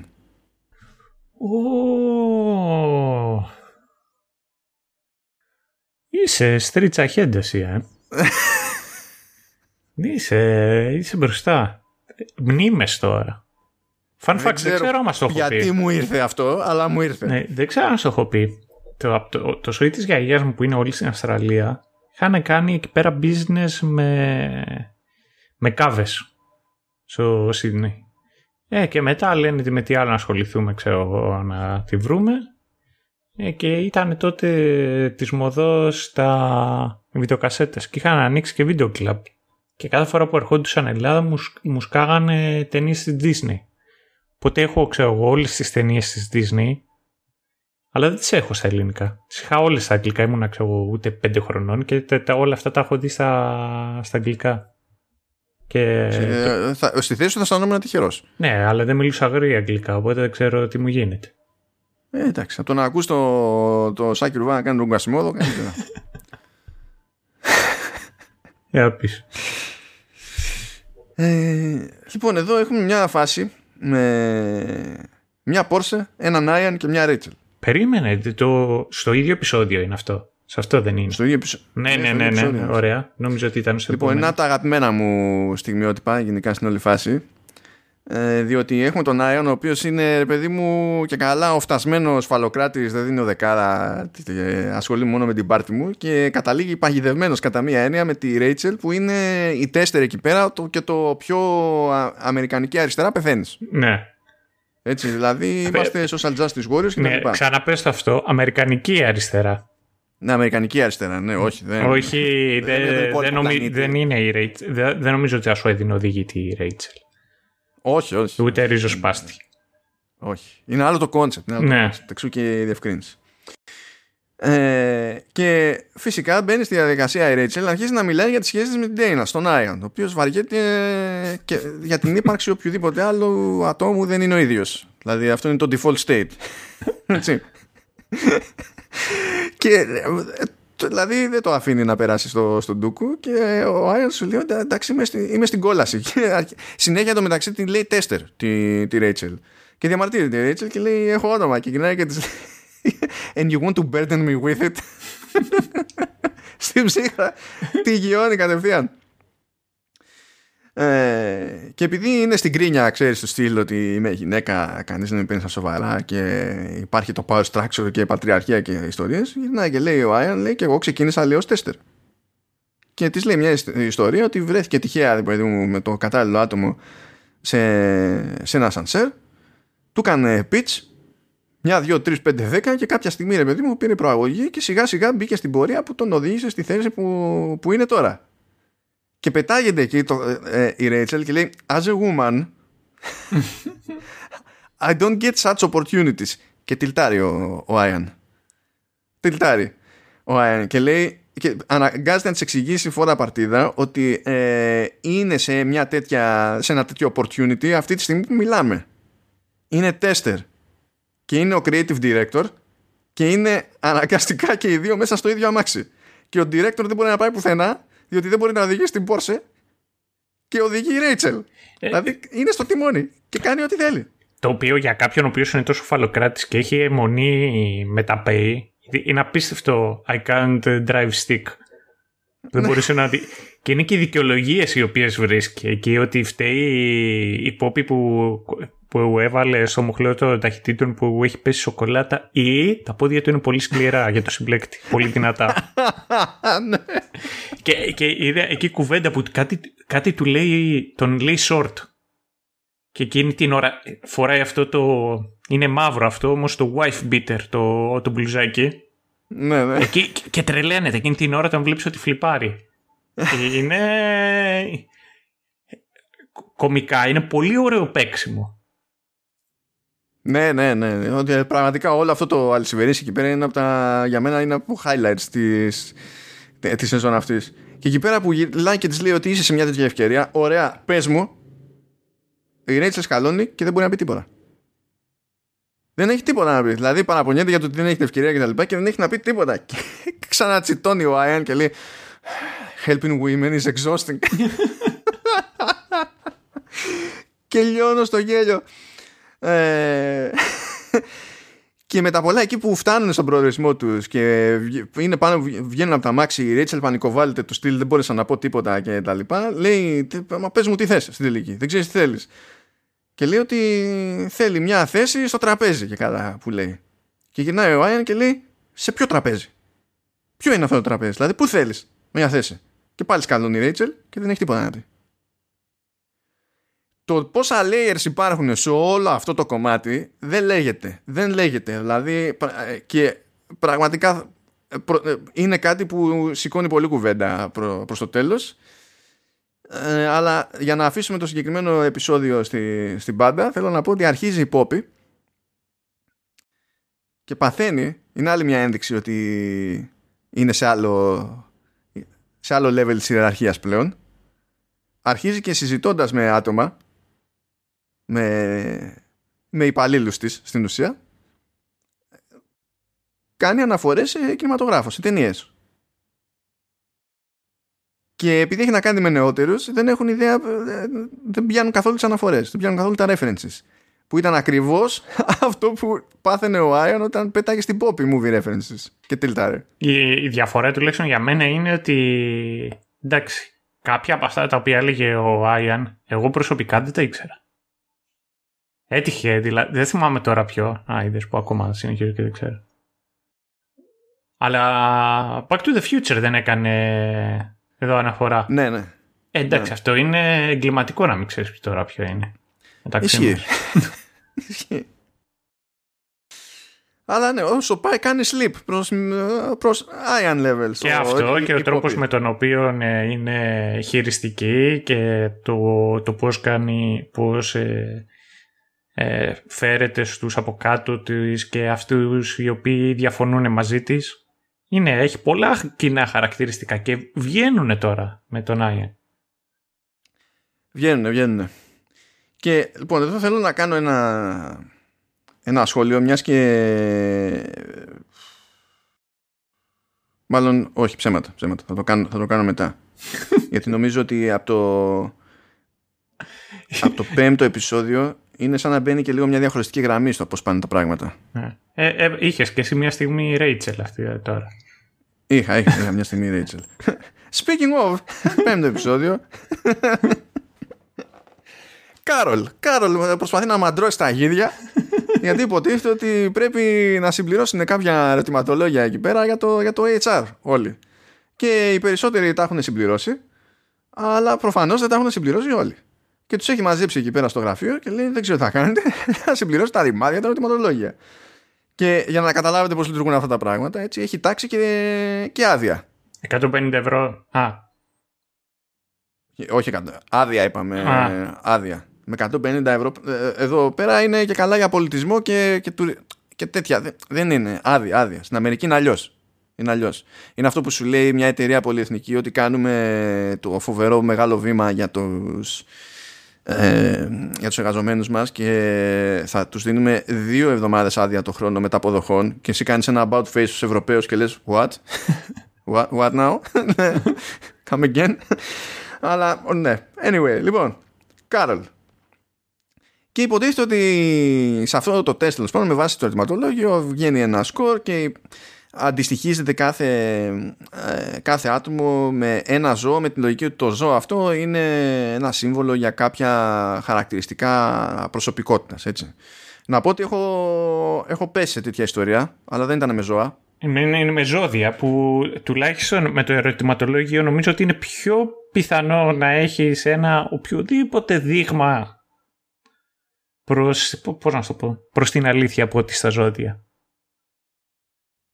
Ε, πού είναι στα ζώδια. Ναι, ναι, τώρα, αν ήταν να συγκρίνουμε με ζώδια, τι νόημα έχει η κουβέντα αυτή. Δεν, δεν καταλαβαίνω. Ε, έχω, έχω πέσει σε τέτοια περίπτωση γιατί είχα φάει μια εκπαίδευση από την KPMG. Ε, λέμε και ονόματα, Αλλά... δεν θα βάλεις μπιπ πάνω σε αυτό. Μπορεί να μην σε ξαναπροσλάβουν. Όχι, γιατί. Μα, πρώτα απ' όλα, ε, τότε ήμουνα στη Sony και είχε πληρώσει την KPMG για αυτό το training σε όλο το group των merchandisers και των promoters και τα λοιπά. Απλά εκεί πέρα δεν την είχαμε βγάλει με ζωάκια, την είχαμε βγάλει με χρώματα. Τι χρώματα. Τι χρώμα ήσουν εσύ; Τώρα πια δεν θυμάμαι. Δεν θυμάμαι και τι σημαίναν τα χρώματα. Αλλά έμπλεκε αυτό με μια συγκεκριμένη τεχνική τέλος πάντων για την κατηγοριοποίηση των ατόμων που εκεί το ζήτημα ήταν, ξέρεις, να καταλήξεις εσύ να κατηγοριοποιήσεις, να, να μάθεις πώς πέφτεις εσύ όπου πέφτεις, για να μάθεις να κατηγοριοποιείς τους πελάτες με βάση τα, τα πρώτα δείγματα ενός interaction. Άστο, έχω, αλλά έχω βρεθεί ρε παιδί μου και δεν μου είχε τάξει κανένα άδεια. Το μόνο που είχα εκεί πέρα ήταν τσάμπα καφέδες. Που εντάξει, sucks to be them. Ναι, αυτό. Με μένα, με τσάμπα καφέδες. Αλλά ok. Okay. Και φυσικά εδώ πέρα ο καθένας έχει, έχει το πρόβλημά του. Ο Άιαν έχει συμπληρώσει το ερωτηματολόγιο, αλλά αρνείται να το παραδώσει διότι ε, ενοχλείται που δεν έχει συμπληρώσει το ερωτηματολόγιο η Πόπη. Γιατί η Πόπη είχε πάρει εξαίρεση. Με, μετά συμπληρώνει το ερωτηματολόγιο η Πόπη και συνειδητοποιούν και οι δύο ότι έχουν πέσει στο ίδιο ζώο. Ότι είναι και οι δύο λιοντάρια. Και δεν το δέχεται αυτό ο Άιαν. Σου λέει: Ένας είναι λιοντάρι, δεν κατάλαβα. και κινείται σε τέτοια επίπεδα οριμότητας η, η φάση. Άλλοι έχουν άλλα ζητήματα, έτσι. Πετάγεται ο, ο CW και σου λέει ότι αποφάσισα τέλος πάντων ότι θα ασχοληθώ με αυτό το τεστ για να αποφύγω το sensitivity training διότι ο CW είναι πόρνος. Έχει κάποια ζητήματα ο CW γενικά. Ε, η, η Rachel τσιτώνει γιατί θεωρεί ότι όλο αυτό είναι υποτιμητικό και βάζουμε ετικέτες στους ανθρώπους. Στο οποίο ε, καταλήγει μεταξύ άλλων να συμφωνεί με τον CW. Αυτό πρέπει κάποιος να το χωνέψει εκείνη την ώρα διότι και στην πρώτη σεζόν και στη δεύτερη σεζόν CW τώρα μιλάμε άλλη γενιά, άλλη νοοτροπία τελείως αντίθετα ρε παιδί μου στην αντίπερα όχθη σε σχέση με τη Rachel αλλά τους βάζει να βρίσκουν κοινό σημείο. Αυτά δεν γίνονται τυχαία. Ναι, ναι, ναι ούτε στη σειρά γενικότερα, αλλά σίγουρα δεν δέχομαι ότι γίνονται τυχαία σε αυτή τη δεύτερη σεζόν. Άλλο ένα πράγμα που δεν γίνεται τυχαία.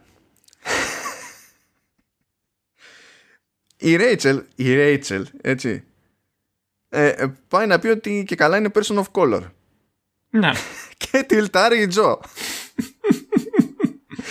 Φύγεται η Τζο που η Rachel υποστηρίζει ότι δεν είναι λευκή και της λέει πες κάτι στα ταϊλανδέζικα και δεν μπορεί ρε παιδί μου. Η Rachel οπότε αρχίζει και λέει ότι το τεστ αυτό είναι καταπιεστικό και ξανά labels και it doesn't define us. It's a simplistic way of outlining your personality. Της εξηγεί ο, η Κάρολ του στείλει ότι το κάνουμε για διευκόλυνση. Δεν το κάνουμε επειδή σε καταδικάζουμε σε κάτι. Δηλαδή είναι αυτό και τα λοιπά. Τέλος πάντων με τα πολλά λυγίζουν και μένουν φυσικά οι δύο κλασικοί ε, φταίχτες για τα πάντα η, η Poppy και, και ο Ian. Και εκεί έχουμε μια από τις περίεργες φάσεις της, της σεζόν. Ε, καθώς η Κάρολ περιμένει απηυδισμένη νομίζω ότι πλέον ήταν όμηρος η Κάρολ. Ναι ναι ήταν... Έτσι, δεν κρατούσε εκείνη του, τους άλλους δέσμιους οι, οι, όλοι οι άλλοι κρατούσαν την Κάρολ δέσμια. Anyway ε, και μπαίνουν σε μια διαδικασία λοιπόν οι δύο που έχουν μείνει να εκμυστηρευτούν ρε παιδί μου στον άλλον ε, κάποια φοβία τους. Για να ε, δείξουν ρε παιδί μου ταυτόχρονα στην ουσία ότι και οι δύο ε, ως χαρακτήρες είναι κάπως ευάλωτοι. Και ο πρώτος που λυγίζει τελικά είναι ο Άιαν και λέει ότι φοβάται ότι το Mythic Quest είναι η, η, μόνη καλή ιδέα που θα έχει ποτέ. Άρα είναι, ξέρεις, λίγο imposter syndrome και το αν θα έχω κάτι για το μετά από εδώ και τα λοιπά.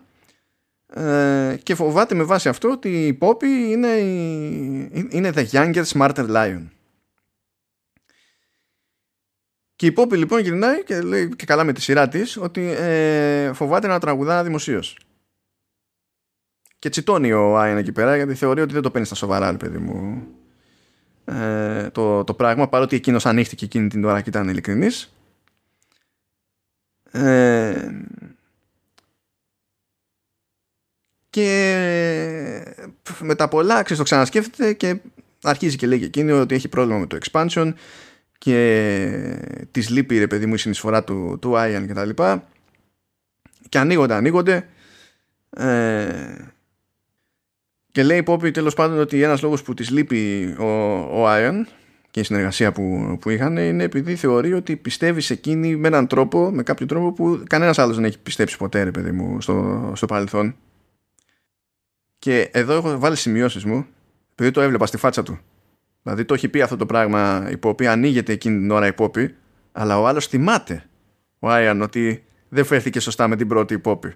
Και θυμάμαι από τη φάτσα και γράφω την ώρα που το βλέπω αυτό, πριν ακολουθήσει ό,τι ακολούθησε, Ian moment coming right up. και φυσικά αυτό συμβαίνει, γυρνάει και της λέει με straight face ότι δεν πιστεύω σε σένα και θα αποτύχεις χωρίς εμένα. Και το καλύτερο όλων λέει είναι ότι το ξέρεις και σηκώνεται και φεύγει. Ήταν, ε, είναι, ήταν ο απόλυτος αντι Λάσο εδώ πέρα ο Άιαν. Ήταν ε, τέτοιο, κύλα. Ήταν κατευθείαν καμία λύπηση, κανένας ναι. σύκτος, είναι διάλυση. Μπαμ, μπαμ, πάρτα όλα στη μάπα. Πολύ πολύ ωραίο το συγκεκριμένο επεισόδιο και θα σου πω και κάτι άλλο.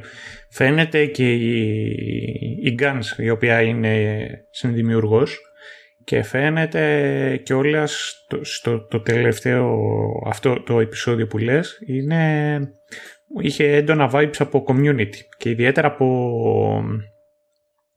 ε, τα bottle episodes του community και έχει μεγάλο ενδιαφέρον διότι ο, ο ηθοποιός του, που κάνει τον Brad και έπαιζε στο community ήταν... Ο Πούντι.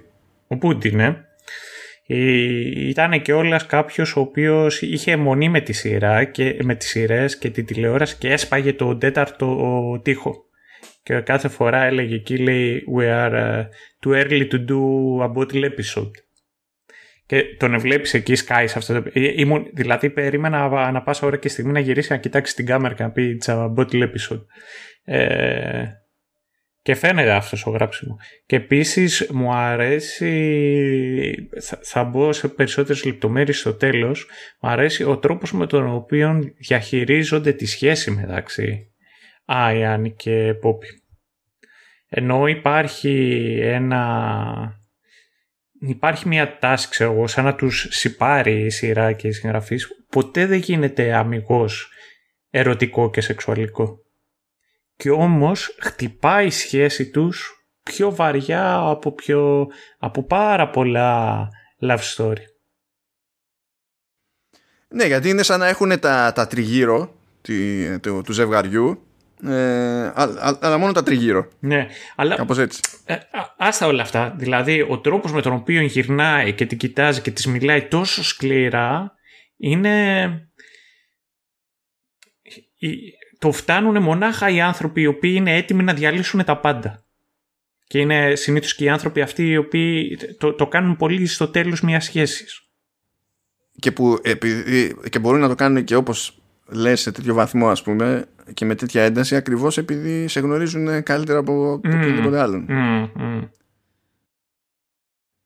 Ε, και αυτό ταιριάζει εδώ πέρα σαν σχόλιο με τη λογική ότι μπορεί να είναι κάφρος, μπορεί να είναι ό,τι είναι αλλά και με αυτή την καφρίλα δείχνει ότι συνειδητοποιεί τι εστί pop γενικά. Δεν είναι το μόνο σημείο στο οποίο συμβαίνει και εκεί που έβγαλε λόγο που λέγαμε και τα λοιπά και με τα σχόλια που έκανε το, το συνειδητοποιεί. Και αυτό δείχνει μια εγκύτητα στους χαρακτήρες όπως λες ε, που δεν συνδέεται όντως με το, με το σεξουαλικό ή με κάποια Ναι. άλλη σχέση Will they, will αλλά they. την έχουν βγάλει και πάλι. Λοιπόν, εδώ θέλω να κάνω ένα σχολιάκι γιατί πιστεύω ότι με αυτό το επεισόδιο, το, βασικά και το ίδιο το επεισόδιο, αλλά και στο τελείωμά του τέλος πάντων, ε, βρίσκουμε μια διαχωριστική ε, γραμμή για τη σεζόν. Από εκεί και πέρα τα πράγματα ε, παίρνουν διαφορετική τροπή και μπαίνουν και σε άλλο ρυθμό.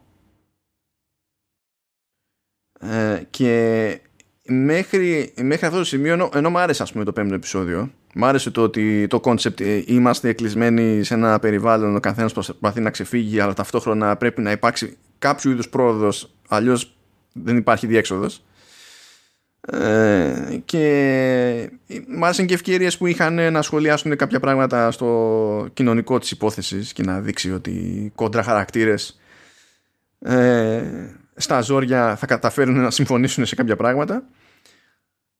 Αλλά μέχρι εκείνο το σημείο είναι σαν να μην γίνεται τίποτα συγκεκριμένο είναι σαν να είναι όλοι λίγο χαμένοι ως προς το που πάνε, γιατί πάνε και τι στόχους έχουν Μμ, ναι, ισχύει, γίνονται πραγματάκια, αλλά ας το πούμε γίνονται για να γίνονται. Ναι, και εδώ ήμουνα με την απορία, ξέρεις, για το αν κάτι έχει πάει στραβά σε αυτή τη σεζόν ή όχι. Είπαμε ότι θα το σχολιάσουμε πιο, πιο μετά, για να έχουμε πλήρη εικόνα. Απλά βάζω ένα, μια, Αστερίσκο. μια γραμμή εδώ, ρε παιδί μου, έναν αστερίσκο, μια διαφορετική γραμμή, διότι πιστεύω ότι κάπως μοιράζονται τα πράγματα με μια κάποια λογική εδώ πέρα, ρε παιδί μου. Κάτι, κάτι παίζει εδώ. Δεν, δηλαδή μου φαίνεται λίγο δύσκολο να είναι τυχαίο. Τώρα, ήρθε η ώρα για έκτο και έβδομο επεισόδιο. Και λέω έκτο και έβδομο επεισόδιο, διότι ο συνδυασμός τους είναι στην πραγματικότητα ε, μια ιστορία που προσπαθεί να παίξει το ρόλο που έπαιξε το πέμπτο επεισόδιο στην πρώτη σεζόν. Ε, η διαφορά είναι ότι το ένα επεισόδιο ε, λαμβάνει χώρα στη δεκαετία του 70 και το άλλο επεισόδιο είναι υποτίθεται στο, στο παρόν.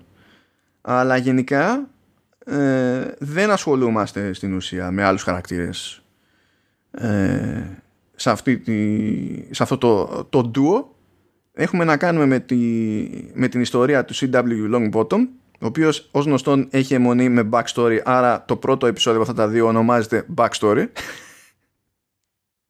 Φυσικά.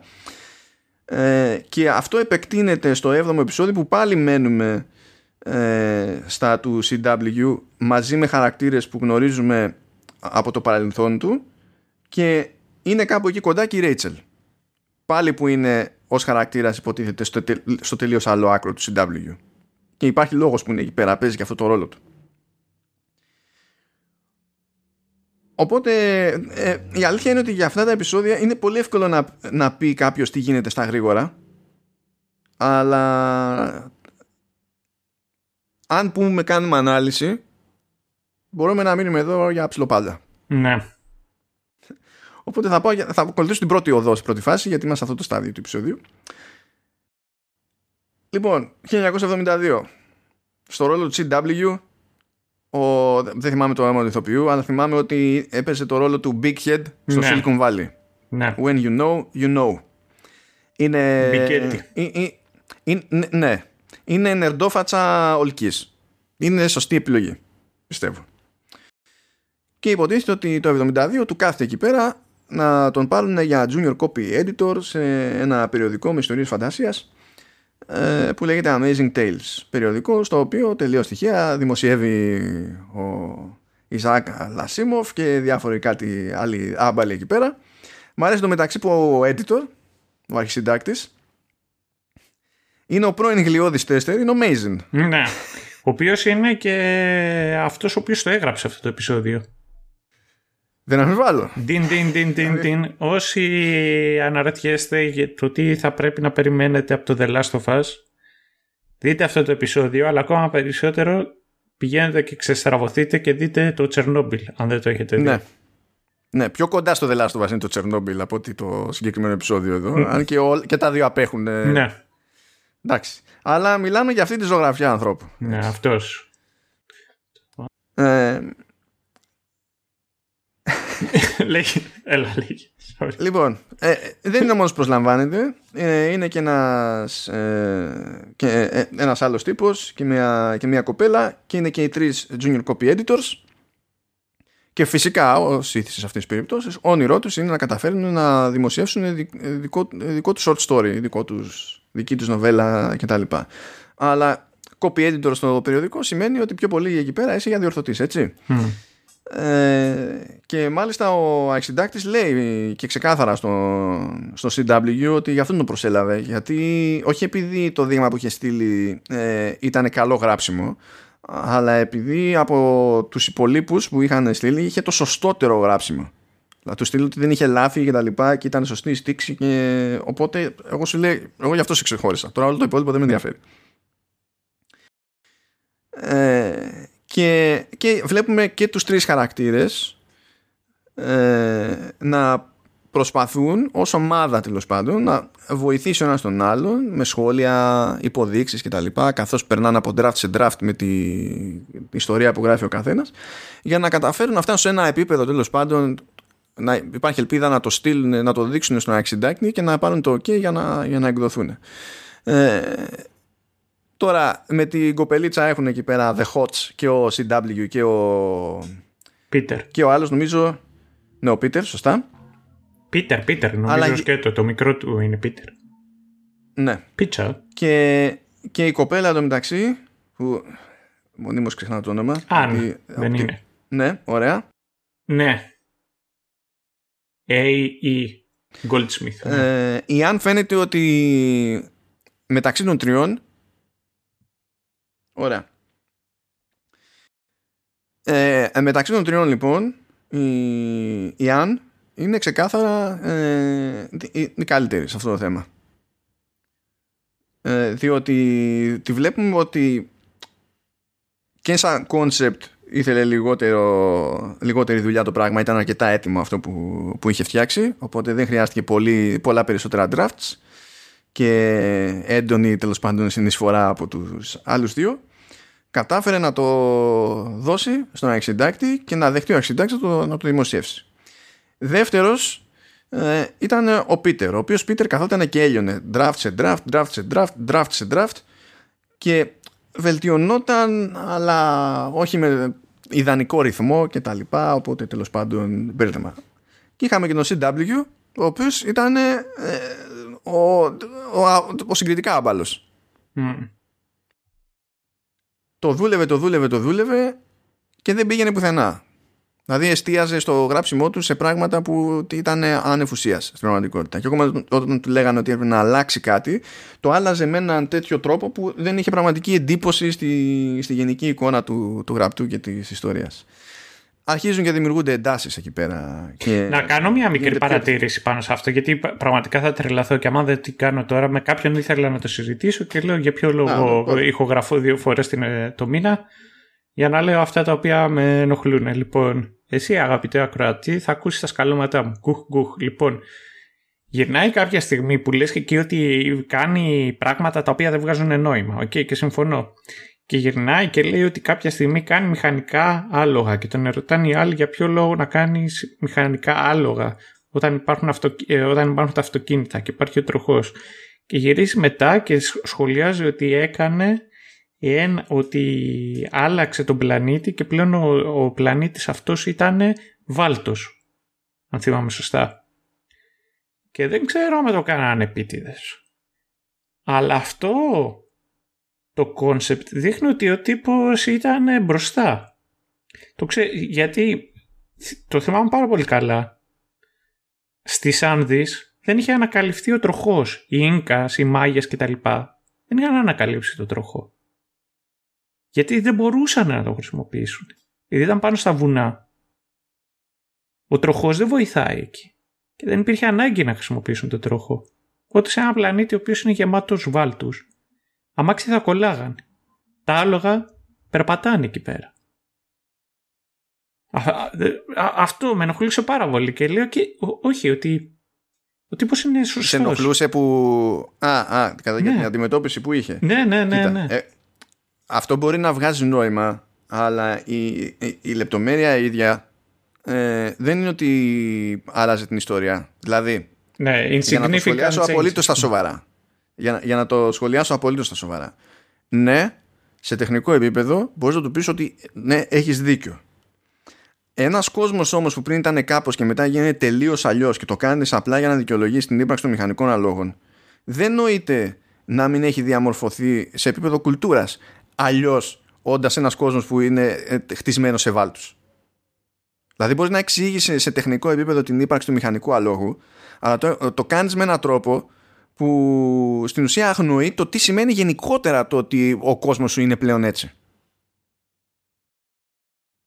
Δεν έπιανε, δηλαδή ο, ο CW είχε φοβερό πρόβλημα να αντιληφθεί το ποιόν της κριτικής που δεχόταν. Και γι' αυτό όταν έκανε αλλαγές, έκανε αλλαγές που ήταν στραβές και δεν οδηγούσαν πουθενά.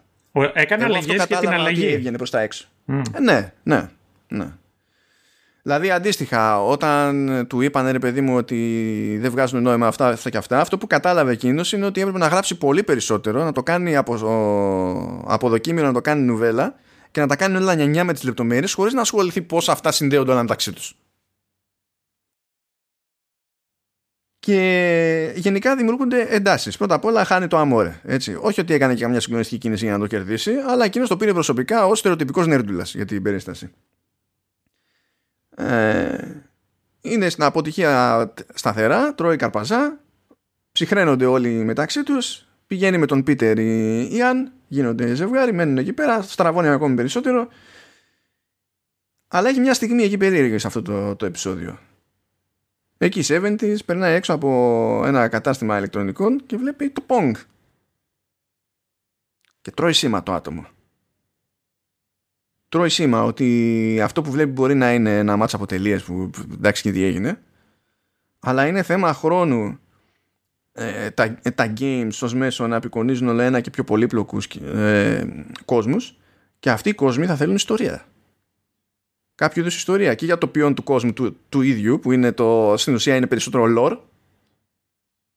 Στο οποίο lore μπορείς να πεις ότι κατά μία έννοια είναι ψιλοκαλός για την περίσταση επειδή την μπλέκει με τις λεπτομέρειες αλλά περίπου και γυρίζει ενθουσιασμένος και λέει σε όλη την ομάδα μαζί και τον αξιντάκτη το όραμά του για το μέλλον της, του, εντάξει όχι απλά της αφήγησης αλλά γενικά τέλος πάντων ε, του, του γραψίματος στο, στα games και δεν καταλαβαίνει κανένας Χριστό. Εκείνη τη στιγμή δηλαδή είναι όντως τέρμα μπροστά από την εποχή του, αλλά δεν το πιάνει κανένας. Γιατί δεν έχει κανένας ιδέα που κάνει τι, τι τρολοβανάνε τα games σε εκείνη τη, τη, φάση.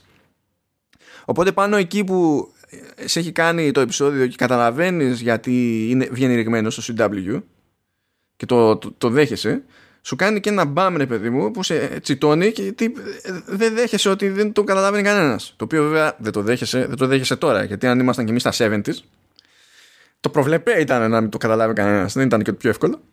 Αλλά anyway. Αλλά το, το, το, το βασικότερο υπόλοιπο του συγκεκριμένου επεισοδίου όμως είναι ότι ε, σου λέει δεν με καταλαβαίνει κανένας θα κάπως πρέπει να βγω στον αφρό γωνιάζει σε κάποια φάση εκεί τον Άσιμοφ, του δίνει το, το κείμενό του. Ο άλλος κάθεται και το διαβάζει, του το στέλνει πίσω με σημειώσεις και λέει ότι έχω κάνει μερικά notes, λέει, με κόκκινο. Ε, αν θέλεις, λέει, τα χρησιμοποιείς. Αν δεν θέλεις, δεν τα χρησιμοποιείς. Έτσι κι αλλιώς η ιστορία είναι δική σου. Και τα ανοίγει και ο τύπος έχει ε, κάνει rewrite όλη την ιστορία. Είναι κόκκινα παντού. Δεν υπάρχει μία γραμμή που να έχει μείνει έτσι χήμα είναι κόκκινα παντού. Έχει κάνει rewrite πάνω στο, στο manuscript του, του άλλου. Τρελαίνεται, τρελαίνεται ο CW και αφού μισοδιαχειριστεί, ας το πούμε, την τρέλα του, φτάνει σε level αλητίας και λέει «Α, μου είπε ότι μπορώ να τα χρησιμοποιήσω». Και στην ουσία πιάνει όλο το rewrite του Asimov και το δημοσιεύει ως δικό του βιβλίο. Και με αυτό το βιβλίο είναι που βραβεύεται με το Nebula, για το οποίο Nebula πρίζει μπάλες ολονών εδώ και δύο σεζόν. Αλλά από τότε τέλος πάντων φτάνουμε στο σήμερα στα ξαφνικά και τον βλέπουμε ότι είναι ξεπεσμένος συγγραφέας, δεν βγάζει μία και δεν συμμαζεύεται και είναι σε ένα state fair εκεί πέρα και ψήνει κρέατα στη σούβλα. Κοτόπουλα, ναι. Ναι, κοτόπουλα, σωστά. Και εκεί πέρα έχουν πάει σε επισκέπτες οι Άιαν και Πόπι, τον βλέπουν. Ο Άιαν τον. Ο και οι δύο νομίζω τον, τον αναγνωρίζουν. Συνειδητοποιούν ότι υπάρχει κάποια ευκαιρία εδώ πέρα και του προτείνουν να χωθεί στο Mythic Quest. Και του δίνουν μια ευκαιρία που δεν του έδινε κανείς μέχρι πρώτης. Γιατί, γιατί και αυτοί πιστεύανε, ρε παιδί μου, ξέρεις ότι ο τύπος είναι τούμπανο με βάση το βραβείο και το βιβλίο που είχε γράψει τότε που στην ουσία δεν το έγραψε εκείνος. Και, και πάει λέγοντας.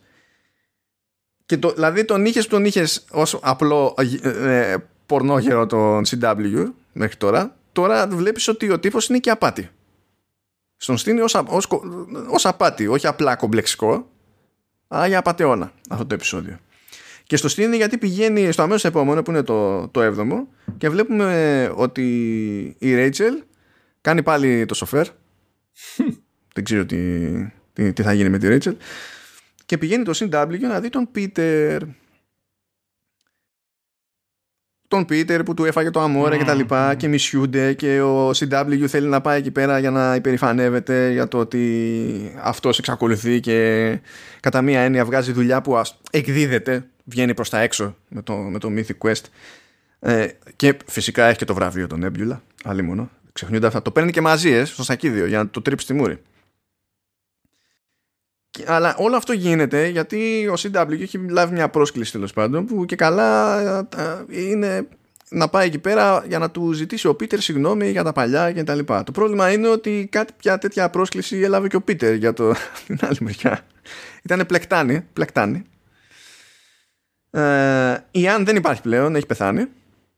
Αλλά έχει μια κόρη με τον Πίτερ η οποία τελείως τυχαία είναι ε, ίδια. Γιατί είναι ίδια ηθοποιός. δηλαδή δεν, έχει κάτι σχέδια εκεί μες στο μυαλό του CW για να κάνει τα μούτρα του Peter Κρέας και τα λοιπά. Αποτυγχάνουν όλα αυτά. Απλά γίνεται ρόμπα και ενοχλητικό στο CW. Δεν ξέρει τι να γίνει, πού να κρυφτεί η Rachel. Ε, τι, τι, να λέμε.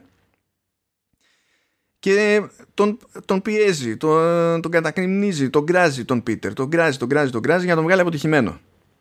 Και η αλήθεια είναι ότι κατά κάποιον τρόπο προκύπτει ότι είναι και ο Πίτερ αποτυχημένος, ότι στην ουσία τον έσαιρνε μαζί της η, η γυναίκα του, η οποία ήταν συγγραφέας με, με έργο και κάθε φορά που άλλαζε εκδότη τον έπαιρνε μαζί και στην ουσία τον έσπροχνε για να εκδοθούν και τα δικά του τα βιβλία. Ο οποίος ο Αθεόβο έγραψε η κοσαλογία, κοσαλογία του Hammerfall. Να τα ακούει αυτά ο Μάρτιν, αλλά τέλος πάντων. Ε, ναι. Αλλά έχουν, έχουν εκδοθεί τα 19 από τα 20. Το 20 είναι ολοκληρωμένο, αλλά προσποιείται ότι δεν το έχει γράψει. Και το ολοκλήρωσε μετά το θάνατο της γυναίκας του και στην ουσία τώρα που δεν υπάρχει γυναίκα στη μέση ε, ε δεν θέλει κανένας να το εκδώσει.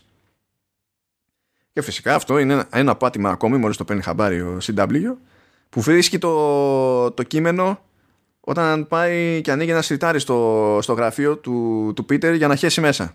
Και στο τέλος έχει χέσει. αναφέρω αυτός. Φυσικά, αλλά πρώτα πήρε το, το κείμενο το σεβάστηκε αυτό. γιατί ήθελε και αυτό να το τρίψει τη μούρη. Γιατί έλεγε ο άλλος ότι δεν το έχω γράψει. Τάχα μου. Έχασα τη μουσα μου κτλ. Και, και σου λέει έτσι, ε, έτσι. Έλεγες ψέματα. Και κάπου έρχεται η ένταση, σπάνε όλα ρε παιδί μου, ξεπερνάνε ε, όλοι όρια. Δεν την παλεύουν άλλο και μαθαίνει με τα πολλά ο CW ότι ο Πίτερ πεθαίνει. Ε, και ότι γι' αυτό δέχτηκε μέσα σε όλα, ξέρεις, και τη συνάντηση και τα λοιπά. Και αρχίζει και μαλακώνει κάτι που δεν έχουμε δει μέχρι τώρα. Μαλακώνει ο CW και λέει ότι έχει διαβάσει όλα τα βιβλία της σειράς Hammerfall. Και ότι είναι και φαν. Παρότι τον κράζει. Οπότε σε εκείνη την περίπτωση ο Πίτερ του δίνει το πρωτότυπο κείμενο το, του 20 και λέει ρε παιδί μου να το διαβάσει τουλάχιστον ένας άνθρωπος εφόσον δεν μπορώ να το εκδώσω ρε παιδί μου. Και δεν θέλει να το διαβάσει μόνος στο CW λέει θέλω να το ακούσω όπως θα το διάβαζε λέει ο συγγραφέας. Και το δίνει στον Πίτερ ο οποίος Πίτερ βέβαια είναι ο William Hurt έτσι ένας άλλος άμπαλος ηθοποιός. Το, έτσι περνάει στον Ντούκου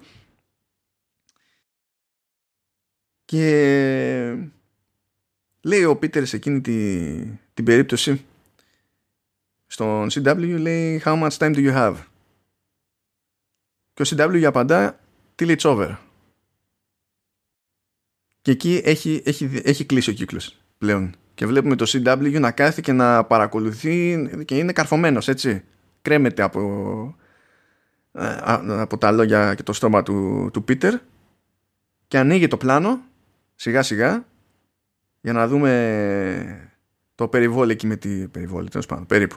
Με τις λεμονιές που Λεμονόκηπος. είχε φυτέψει ναι το λεμονόκηπο που είχε φυτέψει η, η Αν που είχε σκάλαμα με τα λεμόνια.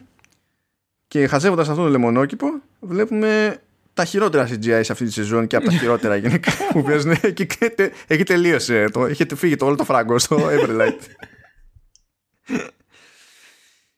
Ε, και η αλήθεια είναι ότι όταν είδα το έκτο επεισόδιο ε, δεν ήξερα τι να υποθέσω.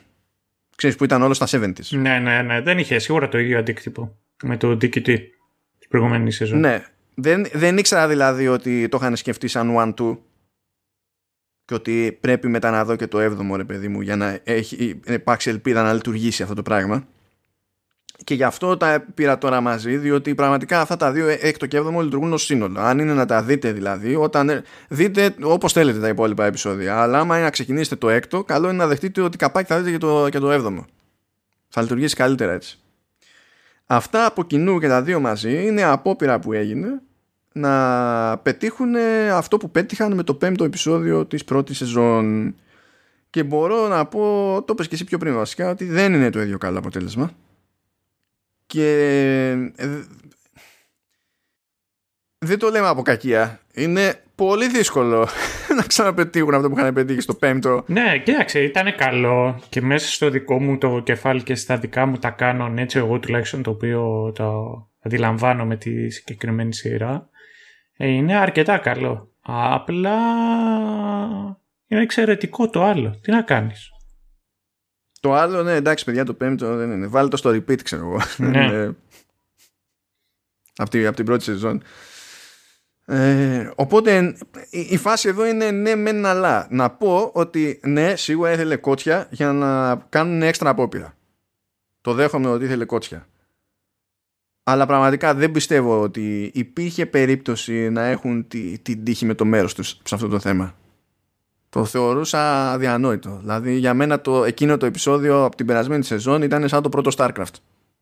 Του στυλ δεν ξέρει κανείς στα αλήθεια ναι. γιατί είχε πετύχει το ζύγι έτσι ακριβώς. Και κάθε επόμενη απόπειρα να, για προσωμείωση εκείνης της ισορροπίας απλά δεν την πετυχαίνει. ναι, είναι αυτό. Δεν ξέρω. Ε, πριν μπούμε σε βάθος για αυτά τα δύο επεισόδια θέλω να κάνω δύο σχόλια. Ο ηθοποιός ο οποίος κάνει το CW Lock Bottom, ο F. Murray Abraham, έχει κερδίσει Όσκαρ. Ο ηθοποιός είναι πολύ καλός. Ναι. Για το ε, και τον θυμάμαι ε, τον θυμάμαι από το Mozart.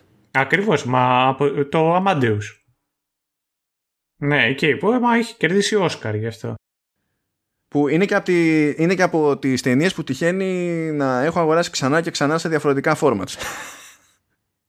Η αλήθεια να λέμε δεν είναι και τόσο σπάνιο δυστυχώ για σένα και για το πορτοφόλι σου αυτό.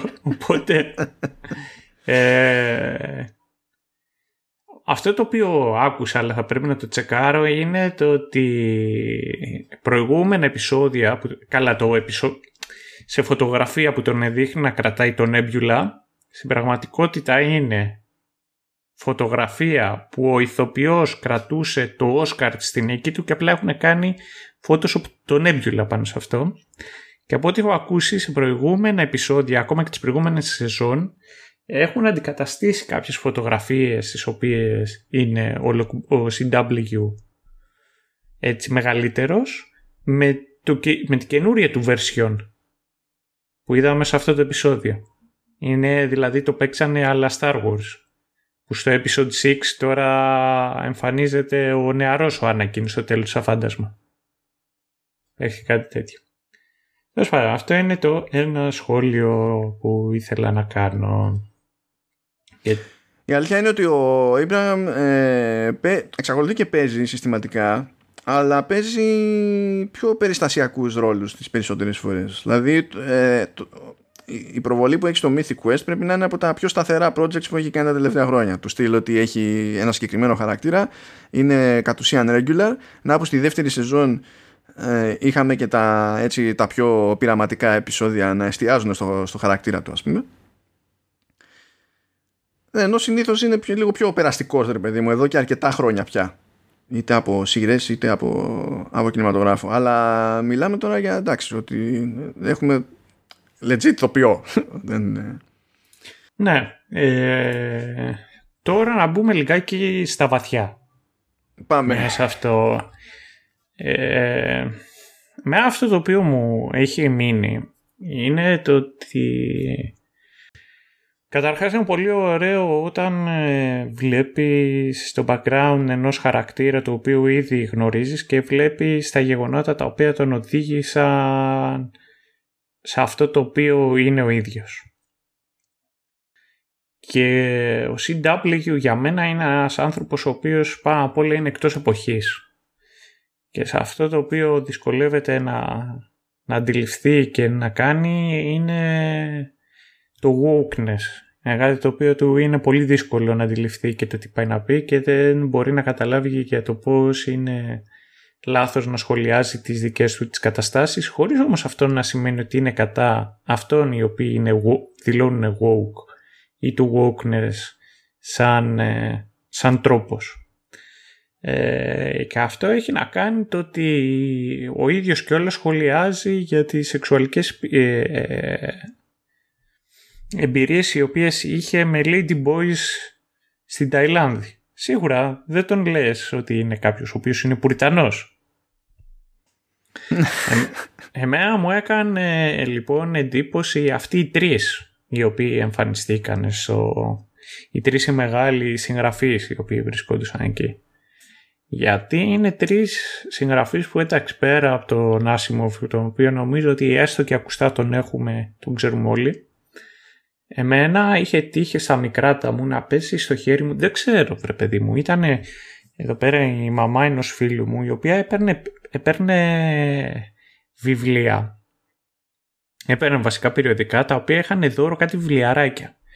Και δεν ξέρω τώρα ποιος καημένος ήταν αυτός ο οποίος τα διάλεγε, αλλά διάλεγε τέρμα νερντουλιστικά πράγματα. Του στυλ έχω ε, fiction stories σαν φαν, πραγματικά πιο κοντά σε fan fiction σχετικά με την Ιρλανδική μυθολογία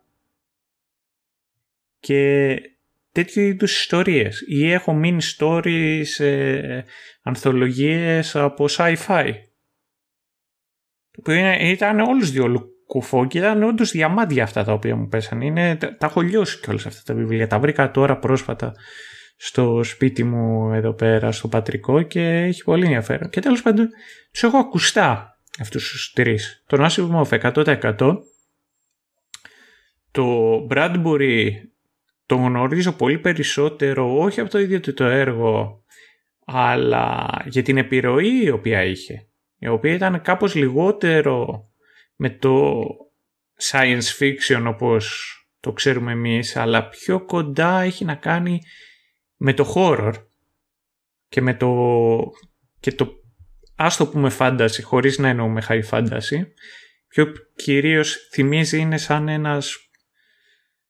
προ...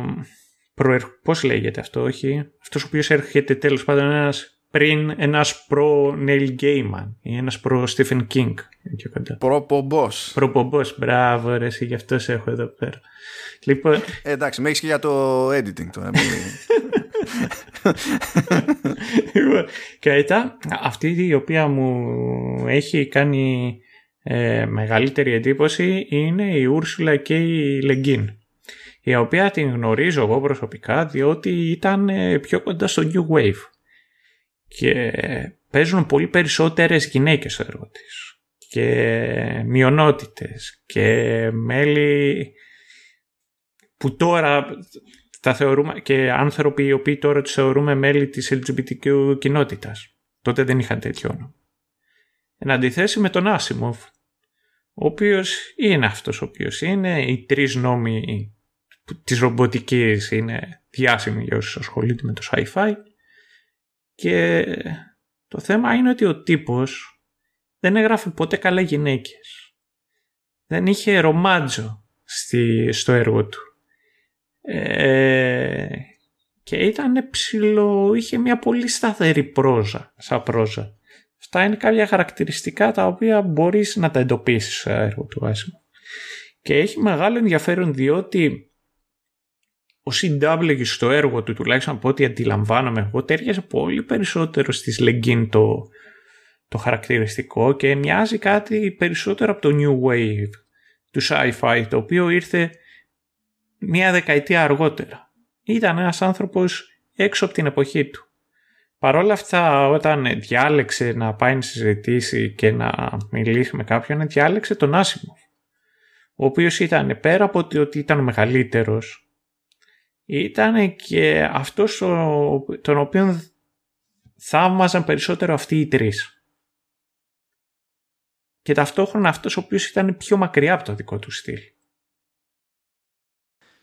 Εντάξει βέβαια ε, έτσι πάνε αυτά έτσι. Ναι. Ότι όταν, όταν βρεθείς στο... Δηλαδή περαστικός να περνάει έτσι μια προσωπικότητα του χώρου που, που σε ενδιαφέρει και που τον πονάς που όπως και να γράφει έχει την επιρροή που έχει. Και δεν, δηλαδή, ο, ο, ο Άσιμοφ μόνο και μόνο με τους, αυτούς τους βασικούς νόμους της, της ρομποτικής έχει επηρεάσει την επιστήμη και, και τη ρομποτική, την πραγματική ρομποτική όχι το, την επιστημονική φαντασία ε, οπότε ναι είναι, είναι, είναι δύσκολο σαν άτομο ρε παιδί μου από τη δική τους τη σκοπιά να μην, να μην θαμπωθείς και να μην θέλεις με κάποιο τρόπο ξέρεις να έχεις το οποιαδήποτε έστω και περιστασιακή επαφή είναι Ξέ, και βρεθήκαμε στο ίδιο ασανσέρ και όχι ήταν με ποιον βρέθηκα στο ίδιο ασανσέρ.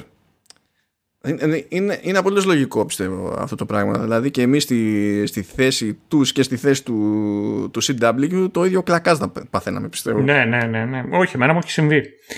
Και το καταλαβαίνω και το, το ίδιο χάσιμο έχω. Αλλά ταυτόχρονα νομίζω ότι και αυτή την ιστορία αρχίζει και συνειδητοποιήσω ότι ήταν και ένας άνθρωπος ο οποίος πρακτικά δεν χωρούσε κάπου χωρούσε στο ίδιο του το χωριό που μεγάλωσε σε, σε ένα βλαχοχώρι των Ηνωμένων Πολιτειών. Ε, δεν χωρούσε μαζί και με την παρέα με τους άλλους δύο. Δεν, δεν μπορούσε να συλλάβει, δεν μπορούσε να καταλάβει πράγματα.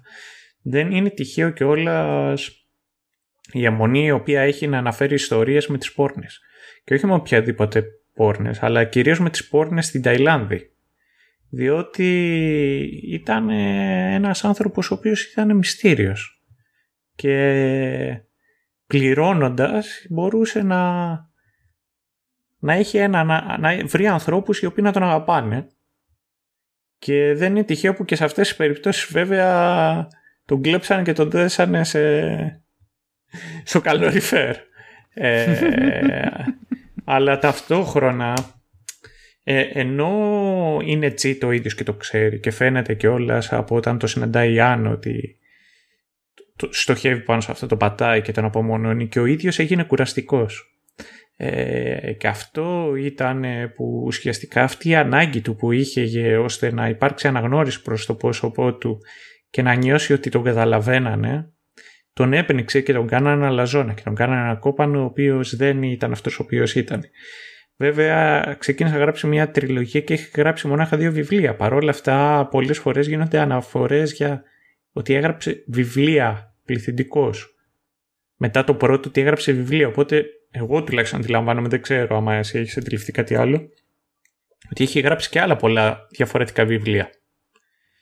Ναι, και εγώ έτσι το έχω καταλάβει, αλλά ότι και καλά δεν έχει ολοκληρώσει την τριλογία των Αναρέων. Ωραία. Ε, τη γνωστή και ως περματική τριλογία. Και, το, και παρένθεση για όσους οι οποίοι έχετε αναρωτιέστε ποιος μπορεί να, πώς μπορεί να έγραφε ο CW ε, είναι διαθέσιμο αυτό το βιβλίο. Παραγωγή κάθισαν και το γράψαν.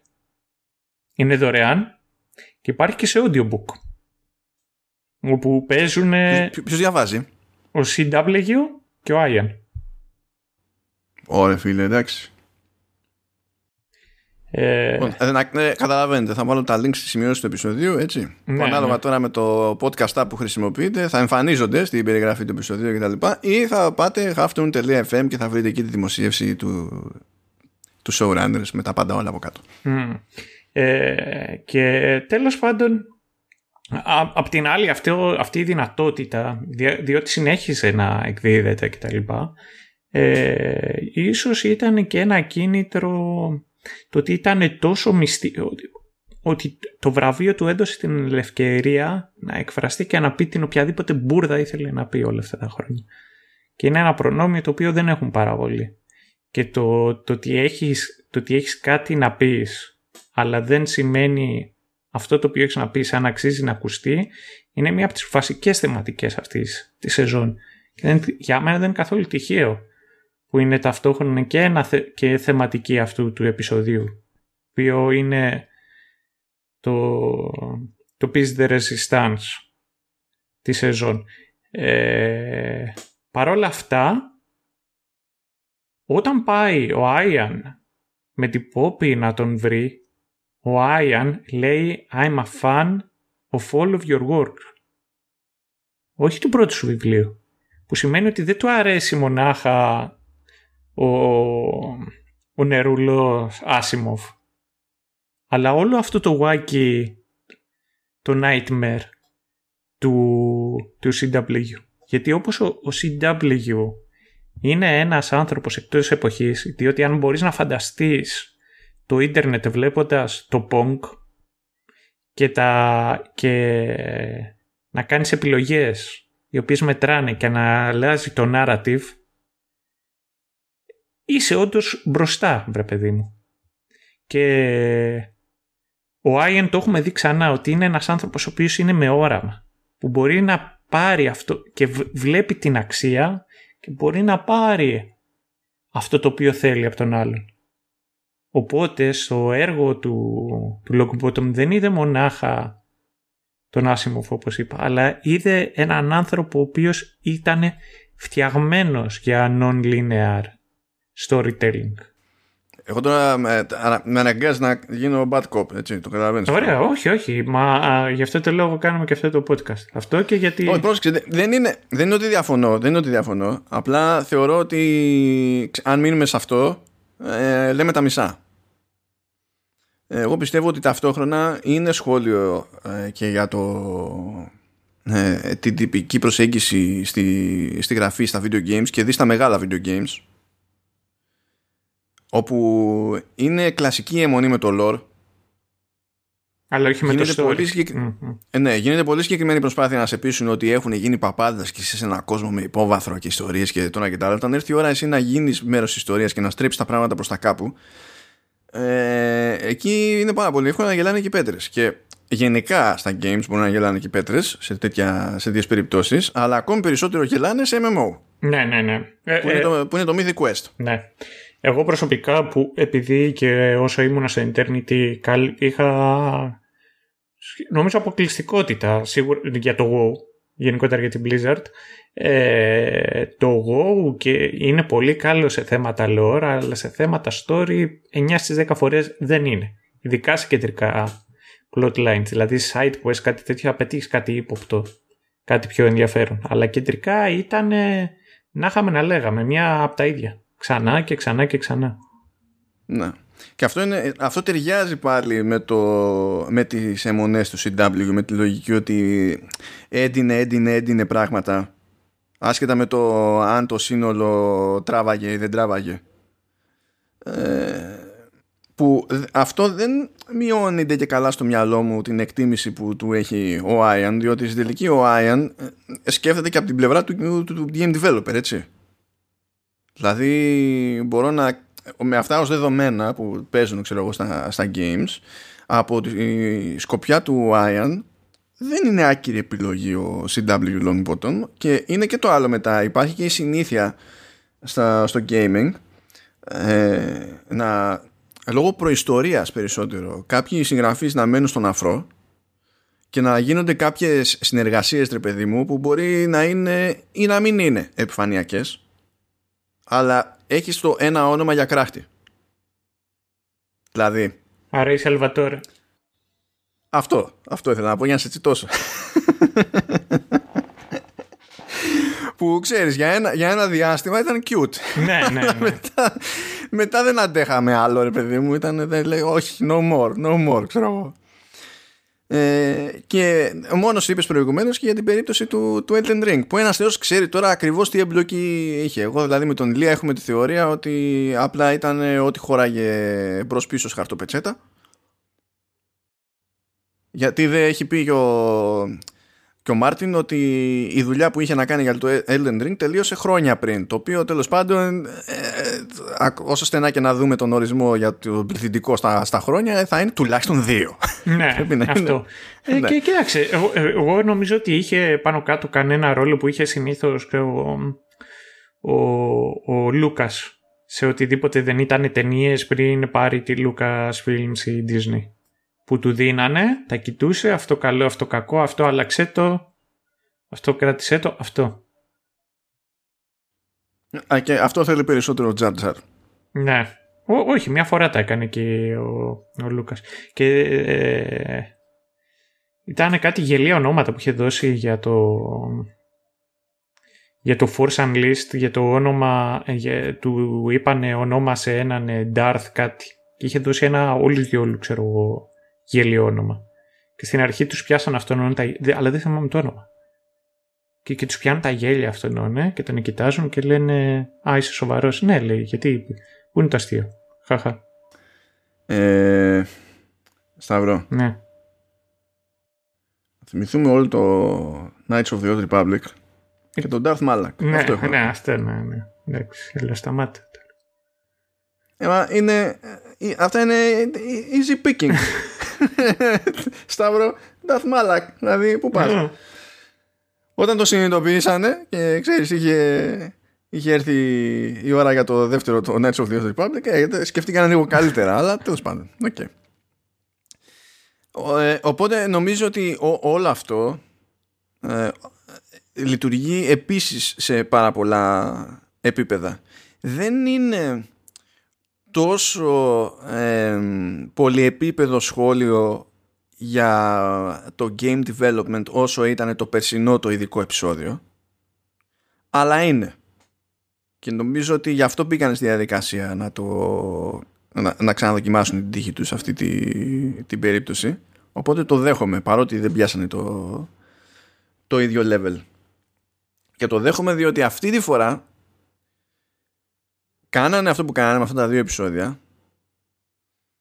Και δεν είναι τραβήξαμε μια γραμμή και έχουμε μια απλή σκηνή ξέρω εγώ μετά ως αναφορά mm. γιατί στη, στην, πρώτη, στην πρώτη σεζόν ας πούμε ε, υποτίθεται ότι η ομάδα του Mythic Quest καταλήγει στο ίδιο κτίριο και έχουμε την κολόνα με τα αρχικά του ζευγαριού του DQD και τον Άιον να λέει ότι θέλει να βάλει και τα δικά του και τη Πόπη, ρε παιδί μου. Ναι, ο, αυτό με την Πόπη νομίζω ότι ήταν στο τελευταίο επεισόδιο της πρώτης σεζόν. Απλά τον βλέπουμε να κάνει pitch και να δείχνει εκεί ότι είναι το ίδιο γραφείο.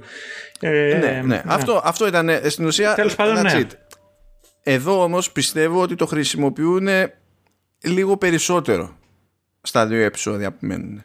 Ναι, το χρησιμοποιούν το... περισσότερο και ήταν πολύ πιο αλληγορικό το μήνυμα και ταυτόχρονα μια εξερεύνηση της δημιουργικότητας γενικότερα. Δηλαδή το DQD μπορείς να το σχολιάσεις για το οτιδήποτε, για τον οποιονδήποτε ο οποίος μπαίνει σε μια διαδικασία να κάτσει, να κάνει χαρακτήρες, να είναι συγγραφέας, να γράφει σειρές ή να φτιάχνει video games.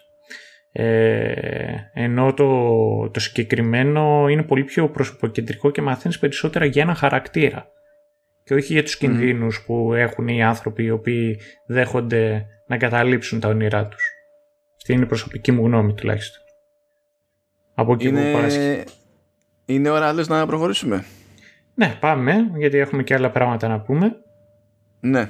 Πάμε τώρα για το final stretch, διότι με το που βγαίνουν αυτά τα δύο επεισόδια από τη μέση, το, το πράγμα παίρνει φορά. Είναι σαν να... Είναι σαν να λειτουργεί λίγο σαν να καταλήτη σε κάποια επίπεδα, ας το πούμε έτσι. Και αυτό και μετά είπαν δύο επεισόδια. Έχουμε, πρέπει να πούμε και μια ιστορία τέλος πάντων. Ναι, ναι. ναι, ναι. Λοιπόν, πάμε στο πρώτο τελευταίο επεισόδιο, το, το 8 και έχουμε φάσει, αν θυμάστε γενικά, γινόταν μια προσπάθεια να βγει expansion. και έχουν φτάσει σε μια φάση που συνέχισαν τέλος πάντων να δουλεύουν οι Iron και Poppy ξεχωριστά και ο καθένας έχει να κάνει pitch ε, ξεχωριστό expansion. Και σε ένα συμβολισμό που κανείς δεν έπιασε, πιστεύω, δεν ήταν καθόλου in your face ο συμβολισμός αυτός, σκάει ο Iron και λέει ότι το δικό μου το expansion λέγεται Zeus. Και λέει και η Poppy το δικό μου το expansion λέγεται Hera. Λες πω πω. δεν καταλαβαίνω τι προσπαθεί να μου πει αυτή τη στιγμή. Ε, και το, το Zeus το δείχνει τέλος πάντων ο άλλος ε, στην ουσία τι, τι είναι. Είναι ούτε καν target footage. Είναι ένα CGI trailer με παπάντζες. Αυτό. Είναι στιγμή Killzone 3 ρε παιδί μου. Ή Killzone 2 το έχω μπερδευτεί πλέον. Ναι, ε, Killzone 3 το, το Hera είναι πιο ε, είναι λιγότερο φαντεζή το ίδιο το pitch αλλά ρε παιδί μου φαίνεται ότι έχει μια κάποια φιλοδοξία γιατί στόχος της Poppy είναι να πετύχει full persistence με τη λογική ότι όλοι οι χαρακτήρες άσχετα με το αν είναι στον αβ, γ server κτλ είναι στο ίδιο instance του κόσμου. Οπότε ό,τι και να κάνει κάποιος ε, μέσα στο, στο παιχνίδι είναι κάτι το οποίο γίνεται αντιληπτό από όλους τους υπολείπους δεν, είναι χωρισμένος, δεν είμαστε χωρισμένοι σε διαφορετικές εκδοχές του κόσμου γιατί δεν χωράμε όλοι στο σερβερ και τα λοιπά ας πούμε. Το οποίο γενικά δεν συμβαίνει κατά κανόνα, ρε παιδί μου, στα, στα MMO. Είναι πάρα πολύ δύσκολο. Ξέρεις ποιο... Συμβαίνει. Ξέρεις τι σκέφτηκα; Ναι. Ε, προσπαθούσα εκεί να κάτσω και να το σκεφτώ και αυτό και αν γίνεται. Δεν νομίζω ότι μπορεί να συμβεί σε όλο τον κόσμο αυτό ταυτόχρονα. Και μετά θέλει σερβερ... Τι να σου πω τώρα. Θέλεις να φας τους μισούς σερβερ της Amazon. Γι' αυτό το λόγο. Γιατί πρέπει να έχεις cloud παντού. παιχνίδι, ναι. έτσι. Γιατί άμα είσαι με τρίο αναστήματος με σταθερή πελατεία, υπάρχει ελπίδα να φτάσεις σε ένα scale. Δηλαδή, αυτό το, και αυτό το λέω επειδή υπάρχει πάντα το φαινόμενο που λέγεται EVE Online, γι' αυτό. Εντάξει. Αλλά άμα μιλάμε για Warcraft, δεν μπορείς να το κάνεις αυτό το πράγμα. Αυτό Όχι, δεν, εγώ τεχνολογικά και τους να δω αν γίνεται. Και, εντάξει, το, το, το ανάποδο, να, να σπάσει sharding και ο, ο καθένας να έχει ξεχωριστό shard ώστε να πετύχεις, ξέρω εγώ, housing και κάτι τέτοιες ιδέε μέσα στο server, είναι, πολύ πιο εύκολο το να κάνεις ένα, ένα global state πάνω στο οποίο να κινούνται όλοι. Λοιπόν, για να καταλάβετε πόσο φόρα παίρνουν τα πράγματα εδώ πέρα, ε, φρικάρει από το άγχος ο, ο Άιαν και ακούμε ότι καταλήγει στο νοσοκομείο γιατί έπαθε έμφραγμα. Και φρικάρει η Πόπη, πηγαίνει, πηγαίνει στο νοσοκομείο ε, προκύπτει ότι δεν ήταν έμφραγμα, ήταν, ήταν από εξάντληση και τέτοια, γιατί δεν έτρωγε, δεν έκανε, δεν έδειχνε, ξέρω εγώ, και κλάταρε. Αλλά είχε, προ, είχε προλάβει να το παίξει, έτσι, να το δραματοποιήσει ο Άιον, φυσικά, γιατί είναι, είναι, αυτό που κάνει. Είναι αυτό που είναι. Αλλά μπαίνουν στη διαδικασία να βρεθούν στον ίδιο χώρο οι Πόμπι που έχει πάει πλέον με ανησυχία για τον Άιον έτσι, και, να, και να συζητήσουν. Και Λέει ρε παιδί μου, θέλω να μου πεις την εντύπωσή σου για το Zeus. Το expansion του δηλαδή. Λέει, do you love it? Και λέει είναι derivative, unimaginative and lazy. It's shit. Λέει η Poppy. Και γυρνάει ο Ian και λέει it is shit. You're the only other person who knows that. Αυτό είναι breakthrough moment. Για τους δύο. Διότι χωρίς να χρειάζεται η Κάρολα από πίσω, χωρίς δεν ξέρω και εγώ τι, καταφέρνουν και είναι ειλικρινείς, αλλά είναι ειλικρινή και ο ένας για τη δουλειά του άλλου. Και ειλικρινή και ευάλωτοι ταυτόχρονα. Ε, παρότι εξακολουθεί και υπάρχει πάλι ένταση, έτσι. Και επανέρχεται και η κουβέντα βέβαια στο ότι όταν έπαιζε η φάση με εκείνο το ερωτηματολόγιο, εκείνος έκανε το βήμα και παραδέχτηκε ε, το, το μεγάλο του το, το φόβο ενώ εκείνη δεν. Ε, και λέει ότι εντάξει, εγώ είμαι ένα σαν, κάνω, σαν μικρό αγοράκι εδώ πέρα, ξέρω εγώ, αλλά ορίστε και εσύ είσαι ένα φοβισμένο κοριτσάκι που δεν μπορείς καν να παραδεχτείς ούτε στον εαυτό σου, ούτε στο, στον καλύτερο σου φίλο, τον Άιαν δηλαδή, ε, την αλήθεια. Και ξενερώνει ο Άιαν, βάζει τα κλάματα. Και της λέει να σκοτεί για να φύγει. Φεύγει όντως, και πλαντάζει στο κλάμα ο, ο Άιαν. Τώρα εκεί, εδώ διχάζομαι λίγο για το αν έπρεπε να επιστρέψει ή όχι η Πόπη. Όχι ότι επιστρέφει και μπαίνει στη διαδικασία τελικά να τραγουδήσει. Δεν είμαι σίγουρος για το πόσο χρειαζόταν αυτή η συγκεκριμένη σκηνή, να σου πω την αλήθεια. Καταλαβαίνω γιατί μπήκε ναι. για το πραγματικό της υπόθεσης και για, την εντύπωση. Ναι. ναι, αλλά δεν είμαι σίγουρος ότι είχε κάποια άλλη χρησιμότητα πέραν, πέραν του ΕΦΕ σε αυτή την περίπτωση. Ε, ε, περίμενε, όχι. Ξέρεις και τι άλλο τι, που, που, νομίζω. Αν θυμάσαι την τελευταία φορά εκεί που είδαμε τον Άιεν και τη Ρέιτσελ δύο επεισόδια πιο πριν που της μίλησε έτσι σκληρά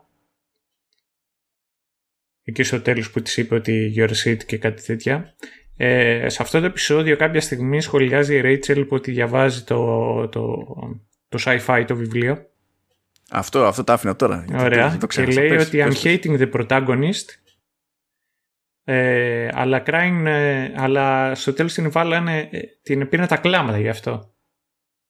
Και βλέπεις ότι το ίδιο συμβαίνει τώρα με τον Άιαν.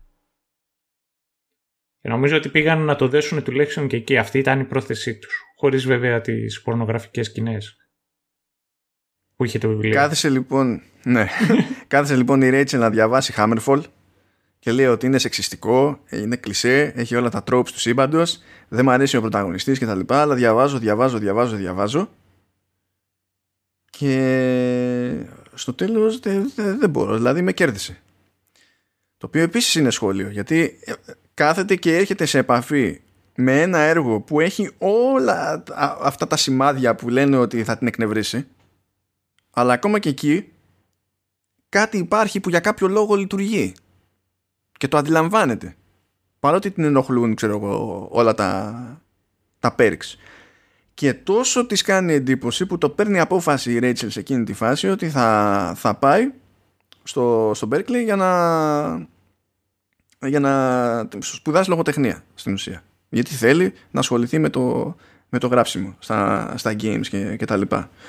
Αντίστοιχα, η Dana, το Amore, θέλει επίσης να πάει στο Berkeley για να ασχοληθεί με προγραμματισμό γιατί είναι η μόνη που παρότι αυτό το mobile game εκεί πέρα με τη, με την κατσίκα έχει μείνει στα ζήτητα, έφαγε άκυρο. Ε, το κάθε εκεί και το πολέμαγε και την, την, την έτρωγε ρε παιδί μου το πράγμα και το έχει πάρει εκεί πατριωτικά. Για μένα πάντως αυτό το κομμάτι με τη Rachel και το βιβλίο ενώ φαίνεται να είναι σχεδόν περιφερειακή στιγμή ας πούμε είναι επίσης από τις αγαπημένες μου σε αυτή τη σεζόν. Γενικά αυτά που γίνονται με τη Rachel και το πώς ε, αναγκάζεται να λειτουργήσει όταν ο, όλος ο υπόλοιπος κόσμος συγκρούεται με την κοσμοθεωρία της ε, για μένα είναι highlight. Είναι γιατί είναι και ένας άνθρωπος ο οποίος καταλαβαίνει, το καταλαβαίνει το πραγματικό νόημα της διαφορετικότητας. Η διαφορετικότητα δεν υπάρχει για να την αποδεχόμαστε μονάχα όταν εμείς είμαστε διαφορετικοί. Διαφορετικότητα σημαίνει να μπορούμε να αποδεχόμαστε όλους όπως και να είναι. Και αυτό μπορεί να το κάνει η Ρέιτσελ. Θέλει, θέλει λίγο σπρόξιμο, αλλά το έχει. Ναι, ναι, ναι, ναι. Και γι' αυτό εμένα είναι και από τους αγαπημένους μου χαρακτήρες ε, LGBTQ. Διότι θεωρώ ότι εκφράζει αυτή την αποδοχή, ταυτόχρονα αυτό το θυμό και τα λοιπά, είναι, είναι πλήρης χαρακτήρας. Ναι, νομίζω ότι μπαίνει στη διαδικασία, αναγκάζεται και εκείνη, ρε παιδί μου, ε, να, να ξεφύγει από τη θεωρία και, και να οριμάσει. Και δεν είναι ότι προδίδει τα πιστεύω της, είναι ότι τώρα συνειδητοποιεί ποια είναι τα πιστεύω της, γιατί τώρα παίρνουν μορφή. Πριν ήταν, ήταν σαν να φεύγει από την παπαγαλία και να φτάνει στην κατανόηση. Ακριβώς. Γιατί πριν ε, ήταν εύκολο να έχει μια θεωρία και να λέει ότι εγώ δεν έχω ευκαιρίες επειδή είμαι γυναίκα.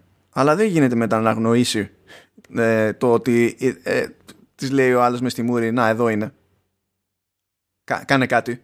Αυτή είναι η ευκαιρία σου. Και το ότι δεν. Ένας πιο, ένας χειρότερος χαρακτήρας, όχι χαρακτήρας ε, ως, ως ρόλος, ένας χειρότερος χαρακτήρας ως άνθρωπος γενικά, θα έβαζε τον εγωισμό του πρώτα και δεν θα το δεχόταν ούτε αυτό. Και θα έφτιαχνε μια καινούρια θεωρία για να εξηγήσει ότι εξακολουθεί ας πούμε και δεν, δεν αλλάζει τίποτα και φταίει οποιοδήποτε εκτός από τον ίδιο. Λοιπόν, και σκάει παιδιά με αυτά και με αυτό το ένα το επεισόδιο και στο ένα το επεισόδιο, δηλαδή από ένα σημείο, και έπειτα συνειδητοποίησα ότι δεν είχε νόημα να κάνω σημειώσεις, γιατί γράφω ε, ότι το δίδυμο αποφασίζει να ξαναδουλέψει μαζί ως ομάδα και από εκεί και πέρα αλλάζουν τα πάντα. Γιατί σε αυτό το επεισόδιο αλλάζουν τα πάντα. Ναι, αυτό είναι αλήθεια. Ε, όταν λέμε αλλάζουν τα πάντα, πρώτα απ' όλα το δίδυμο όντως επανέρχεται και σου λέει: Είμαστε ομάδα, θα πούμε στη διαδικασία να φτιάξουμε ένα expansion, θα το δουλέψουμε μαζί, θα κοιτάξουμε να βγει εγκαίρω και θα είναι και on budget. Ε, οι, οι testers ε, παραδείγματο παρέτηση. Διότι θέλουν να πάνε να σπουδάσουν αυτά που είπαμε προηγουμένως. Ε, η Τζο επανέρχεται στο, στον Brad διότι βγαίνει ότι όντως ο Ζακ είχε κάνει πλεκτάνη και είχε μπλέξει την Τζο για να είναι στην ουσία ε, εκείνη που θα την πληρώσει για insider trading και θα πάταγε εκεί πέρα ο Ζακ μετά για να κάνει ζημιά στην εταιρεία κτλ. Αλλά τη, την, την εκλήτωσε τη, τη μόντα με στυλ ο Brad ο οποίος Brad ήθελε να μπει και για, για το FF ναι, φυλάκα street για, street cred. Και εντάξει, καταλαβαίνετε εκεί πέρα ότι η Τζο με τα μυαλά που κουβαλάει, έτσι, ναι, κατευθείαν τον είδε με άλλο μάτι. Θέλω να σου πω την αλήθεια. Ξέρω σε ναυτιλιακή που ο CEO για κάτι, για white collar crime τέλος πάντων, πήγε φυλακή και μετά όντως είχε street cred. Δηλαδή ήταν, έφαγε, καλά, Ελβετία έφαγε, φυλακή. Ναι. Ε, ναι. ναι. Αυτό ναι. Εκεί και μετά από ένα χρόνο κιόλας ήταν ε, ο ήρωας. Και είναι παράδειγμα προς μίμηση ότι ξέρω εγώ, να, πρέπει να, μέχρι και φυλακή πρέπει να πάρει και την καταπληκτική μας στην εταιρεία. Ξερνάω, αλλά συνέχισε. Ναι, εντάξει. Ε, οπότε προσέξτε, έτσι έχουμε πάνε οι δύο τέσσερις υποτίθεται. Για, για βεβαιό. Πάει φυλάκα ο Μπραντ. Αρχίζει και σφίγγεται ο Ντέιβιντ φεύγουν άτομα. Έτσι. Και τον έχει παρατήσει και, και η χείρα mm. με την οποία είχε κάνει κονέ προηγουμένως. Ξακολουθεί και, και χάνουν άτομα. Ε, παίζει εκεί πέρα ένα by the way με την Dana που τελικά δεν μπορεί να πάει, να πάει στο Berkeley κτλ. Αλλά θέλει οπωσδήποτε είναι παιδί μου να ασχοληθεί με programming. Και πηγαίνει με τσαμπουκά να, το, να συζητήσει με Ryan και Poppy. Επίσης από τα αγαπημένα μου κομμάτια τη διαλύουνε. Δηλαδή είναι που είναι μαγκωμένη να μιλήσει. Τη, τη διαλύουνε για τη δουλειά που έχει κάνει με το Grouchy Goat και τα λοιπά. Ε, ό,τι ιδέα και να πετάξει θεωρούν ότι είναι μάπα. Και και και. Αλλά σου λέει κοίταξε να δεις. Ενώ, ενώ είχες φάει άκυρο. Ενώ ήταν μάπα. Ή σου είπαν ότι ήταν μάπα. Το συνειδητοποιείς δεν το συνειδητοποιούσες. Εσύ σκάλωσες ρε παιδί μου ότι κάτι, κάπου ήθελες να καταλήξεις αυτό το πράγμα δεν έχει σημασία που θα είναι, δεν μπορεί να καταλήξει πουθενά και θα είναι για παντάθλιο. Αλλά λέει, αν πιάσουμε εμείς εδώ πέρα ε, ως creative directors οποιονδήποτε και μας δείξει κάτι και το πούμε είναι για πένταμα, τελειώσαν εκεί. Θα λυγίσουν και τελειώσαν εκεί. Αλλά εσύ επέμεινες και μέσα σου λέει και το θράσο θα έρθει εδώ να μας τα πρέξεις. Οπότε κοίταξε να δεις τι θα κάνουμε δεν θα δεχτούμε τη, την παρέτηση. Έτσι κι αλλιώς δεν μπορείς να πας στο Berkeley. Δεν πρόκειται να στείλουμε στο Berkeley, δεν αναλαμβάνουμε τέτοιο έξοδο, αλλά θα σε στείλουμε εμείς σε σχολή για να μάθεις. Και για να μην πούμε και μαλάκες, θα, είσαι, θα έχεις δέσμευση μετά ότι θα πρέπει να επιστρέψεις να, να δουλέψεις εδώ πέρα. Δεν θα να πληρώσουμε να, να πας να σπουδάσεις και μετά γιούχου έσκασε μια πρόταση από αλλού και θα σηκώθει και να φύγεις.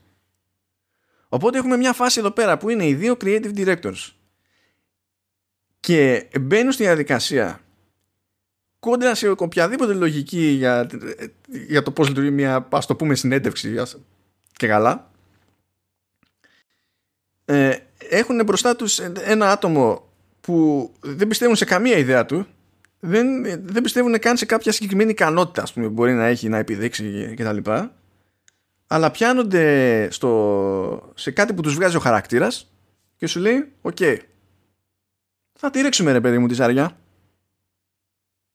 Και το κάνουνε. Και το κάνουνε χωρίς να μπλέκουμε. Ούτε με το αν είναι λεσβία. ούτε με το αν είναι μαύρη, ούτε με το αν είναι γυναίκα, ούτε με το αν είναι tester. Ναι, ναι. Και δείχνουν, ε, δείχνουν ότι είναι και πιστή ο χαρακτήρας τους. Γιατί έκανε. Ε, η Ντέινα έκανε αυτό ακριβώς το οποίο είχε ζητήσει ο Άιαν από τη Ρέιτσελ. Δείξτε το, της είπε. Αυτή είναι η ευκαιρία σου. Do it. Ναι. Και τελικά το, τουλάχιστον αυτό το κατάλαβε η Ρέιτσελ, διότι μόλις συνειδητοποίησε ότι δεν θα πάει η Μπέρκλι η Ντέινα ε, και ξενέρωσε γιατί υπολόγισε ότι θα είναι μαζί ρε παιδί μου στην ίδια σχολή ε, στο ίδιο πανεπιστήμιο βασικά ε, ζορίστηκε αλλά είπε ναι αλλά εγώ θέλω να πάω να το σπουδάσω αυτό και μπορώ να πάω και θα πάω Δηλαδή κάνει και αυτή την προσωπική της την υπέρβαση η Ρέιτσελ, όχι μόνο η Ντέινα. Και μιας και μιλάμε για υπερβάσεις, αφού δέχεται υπόπη ότι δεν υπάρχει ελπίδα να φτιάξει, να πετύχει full persistence στο MMO, δεν παίζει. Είναι τεχνικά αυτοκτονία, δηλαδή μεταξύ άλλων. Έχει τη φάση, τυλτάρει και γυρίζει ένας διακόπτης εκεί στον Άιαν, πιάνουν μια κουβέντα και σου λέει να σκοτούμε και να φύγουμε να φύγουμε από το Mythic Quest μαζί και να πάμε και να ξεκινήσουμε κάτι καινούριο. Και βγαίνουν, καλά το λένε στον David, εγκεφαλικά ο David. Είπαμε, ο David σε αυτό, το ναι, σε αυτό το επεισόδιο είναι ο τύπος που χάνει τους πάντες από γύρω του, έτσι, δεν μένει τίποτα. Και πάνε εκεί πέρα να τα πιούνε ρε παιδί μου, Άιον και Πόπι και καλά να μιλήσουν για την πρώτη, για την, για την ιδέα του παιχνιδιού που θα, που θα χτίσουν πλέον. Και είναι ξέρεις, το κλασικό, το κλισέ. Θα ξεκινήσουμε με σημειώσεις χαρτοπετσέτα. Και λέει, ωραία, να πούμε ιδέες. Και εγώ λέει η Πόπη. Και λέει, ο Άιον, τι, τι ιδέες; Νόμιζα ότι ξέραμε ποιο είναι το παιχνίδι που θα φτιάξουμε. Λέει, τι, τι εννοείς, ποιο; Ε, το, α, αυτό που έλεγες το, το χέρα. Αυτό που ήθελε να πετύχεις, λέει με το expansion. Το, το δικό σου. Μα είπες ότι αυτό είναι αδύνατο και, και άθλιο. Ναι, λέει για το Mythic Quest. Γιατί το Mythic Quest δεν φτιάχτηκε ώστε να υπάρχει ελπίδα να λειτουργήσει έτσι. Αυτό όμως που θα, πάμε να κάνουμε τώρα ε, θα φτιαχτεί με αυτή ακριβώς την, την ελπίδα. Σου λέει είναι, δηλαδή βλέπουμε τον Άιν εκεί πέρα να, να πηγαίνει στην ψύχρα με μια ιδέα που δεν είναι καν δική του. Και δεν προσπαθεί ούτε να την παρουσιάσει ως δική του, έτσι. Δεν κάνει κάποια έτσι μαλαγανιά περίεργη σου λέει αυτό. Και όχι τίποτα άλλο, δηλαδή βγαίνει και υπεράνω. Λέει, we need to conceive this child together. λέει η Poppy που την πιάνουν εκεί πέρα τα περίεργα. Technically, mine, not ours, επειδή είναι η ιδέα της. Σου λέει τώρα. Και γυρνάει ο Άιαν και λέει I don't need the specifics to be perfect to feel I'm in charge. Unlike you, Poppy. ε, αυτό ήταν ε, τέτοιο. Ήταν ε, fatality. Ε, ήταν, πολύ πιο, ήταν πολύ πιο σκληρό από αυτό που γύρισε και της είπε και στο πρώτο επεισόδιο. Ε, όχι, αυτό ήταν, ήταν στιγμή εξέλιξης για τον Ακριβώς αλλά... και ε, έχει πολύ ενδιαφέρον και όλος αν βλέπεις το τι είναι το ζούς και το χέρα διότι δείχνει και την οτροπία η οποία έχουν. Δηλαδή, όντως ήταν κάτι σταθερό, το ζους, ήταν το ίδιο βία, gameplay, ε, μάχη. Το, το έβλεπες και στο βίντεο. πήγαινε εκεί για το επικό κτλ. Ενώ βλέπεις το πώς ήταν το χέρι. Ήταν κάτι το οποίο είναι δημιουργικό, απελευθερωτικό, κάτι το οποίο δίνει στη, τη δύναμη στον παίκτη να δημιουργήσει. Και αυτό είναι κάτι το οποίο αντικατορπτίζει και τους δύο δημιουργούς και βλέπεις και τον ίδιο τον Ρίαν ο οποίος δέχεται την ιδέα αυτό το οποίο φοβόταν ότι you are the, new, the youngest lioness ότι you are smarter το δέχεται και το, το αποδέχεται και το, το προωθεί. Και, και στην ουσία έπρεπε και για καλό της Πόπη να το αναγνωρίσει και να το δεχθεί διότι βλέπεις ότι η Πόπη ενώ έχει προτείνει αυτό που έχει προτείνει με βάση τα προηγούμενα σχόλια που είχε και τις αντιδράσεις ε, όταν ήρθε η ώρα ρε παιδί μου ξέρεις να πούμε ότι ωραία φτιάχνουμε κάτι από το μηδέν δεν τους πέρασε καν από το μυαλό η σκέψη να το προσπαθήσουν γιατί τώρα ίσως και να βγάζει νόημα. Έτσι και περίμενε πάλι ξέρεις να πετάξει κάποια ιδέα κάπως να ξεκινήσει to get the ball rolling που λέμε ελληνιστή από την πλευρά του, του Άιαν. Νομίζω ότι σε αυτή την περίπτωση είναι, ξέρεις, σαν να αγγίζει για πρώτη φορά η, η, η Πόπη το, το status που φαντάζομαι ότι πρωτοείχε ο Άιαν όταν πήρε το πράσινο φως για το Mythic Quest και ο Άιαν πηγαίνει ε, ε, πίσω στο επόμενο level για τον ίδιο και ενδεχομένως το μεθεπόμενο για, τη, για την Πόπη όπου πλέον μπορεί να είναι, ε, μπορεί να είναι βλαμμένος αλλά βλέπεις άσχετες στιγμές μέσα στη, στη σεζόν αυτή και πετά κάτι έτσι κάποιες δόσεις σοφίας που δεν συνδέονται με αυτά που πέταγες τόσο στην πρώτη σεζόν που ήταν μαγκές για το προϊόν. Ναι. Ε, εδώ ε, είναι σαν να ε, πετάει μαγκίτσες για, για, τώρα είναι πολύ κόρνη αυτό μαγκίτσες για, για τη ζωή. Ισχύει. ε, εγώ το, το λάτρεψα. Το, τον τωρινό τον Ιαν. Και στο πόσο σκληρός ήταν και σε αυτά τα οποία είχε να σχολιάσει και σε όλα αυτά τα οποία είχε να κάνει. Ε, και γι' αυτό ε, πραγματικά είμαι πάρα πολύ περίεργος για το πώς θα λειτουργούσε έτσι μια τρίτη σεζόν. Δηλαδή θέλω, θέλω όντως να πάρει το κέρι για τρίτη σεζόν. Γιατί πρώτα απ' όλα είναι, είναι πολύ καλό το concept του στυλ. Ε, έχουν παρατήσει την εταιρεία και το, το πιο εύκολο ξέρεις είναι να χτιστεί η συνέχεια ως μια κόντρα μεταξύ εταιρεών ναι. και παιχνιδιών και, και τα λοιπά. Και καταλαβαίνεις ότι εκεί θα, θα, θα κυκλώνει και τους δύο άλλους καρχαρίας ο Μπραντ και θα προσπαθεί να αποφασίσει. ποιον θα δαγκώσει πρώτα; Όχι ποιον θα δαγκώσει και για αφήσει τον άλλον. Ποιον θα δαγκώσει πρώτα; Ανάλογα με το συμφέρον του. Ε, λοιπόν, θέλεις να πιάσουμε τα, τα γενικότερα; Ωραία, εγώ θα ξεκινήσω με αυτή την ατάκα για να πιάσουμε τον πρώτο αστερίσκο. Συγγνώμη, εγώ τον έπιασα τον πρώτο αστερίσκο. Λοιπόν, τελευταίο επεισόδιο. Ένα το κάποια στιγμή εκεί που τους κάνει το πει Τσιντέινα εκεί και λέει κάτι πετάγεται και λέει το τι σχολιάζει τρελαίνεται ο Άιαν και λέει στην Πόπη It feels like every single person under the age of 30 thinks that what they feel needs to be broadcast to the entire world. And we give a flying fuck. Αυτό μαζί με το cancel culture είναι η πιο όρημη και κοντά στις δικές μου αντιλήψεις αντίδραση για το σήμερα. Είναι ολόκληρη σκηνή αυτή όπου παίζει μετά με το ποιος χρησιμοποιεί τη λέξη balls. Ακριβώς. Και, και, grit. Αν το λέει η Poppy ή αν το λέει ο Άιαν και το grit και, και τα λοιπά. Αλλά εκεί που συμφωνούν είναι όταν ανοίγει το στόμα της η Dana I just feel so grateful και τυλτάρει ο Άιν και λέει Oh my god, we don't care how you fucking feel. Κατευθείαν. Αυτό και σχολιάζουν και λέει could you want, but I could be cancelled. Ενώ απ' την άλλη βλέπεις ότι το χρησιμοποιεί που συζητάνε εκεί ότι θα σκάσει το FBI, ποιος κατά θα σκάσει εκεί και τα λοιπά και το τι θα γίνει εκεί και ενώ θέλει να δείξει η Τζο ότι είναι απροστάτευτη της λέει, την αναφέρει ο Μπράτ και της λέει ότι η Γιουλφίλα λέει θα νιώθεις σαν μια δύναμη γυναίκα και πετάγεται αυτή και λέει όχι, σαν ένα αδύναμο κορίτσι που δείχνει το ότι στεκόμαστε στις λέξεις του πώς χρησιμοποιούνται πολλές φορές μόνο και μόνο για να δώσουμε νόημα πάνω σε αυτό ξεχνώντας ότι οι λέξεις υπάρχουν πολλές φορές για να εννοήσουμε πράγματα και να δώσουμε έμφαση εκεί που δεν χρειάζεται.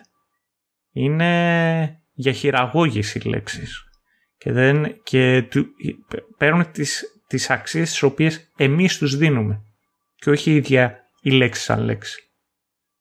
Διότι αυτή η οποία θέλει να το χρησιμοποιήσει είναι ok με τον girl. Οι άλλες δεν είναι.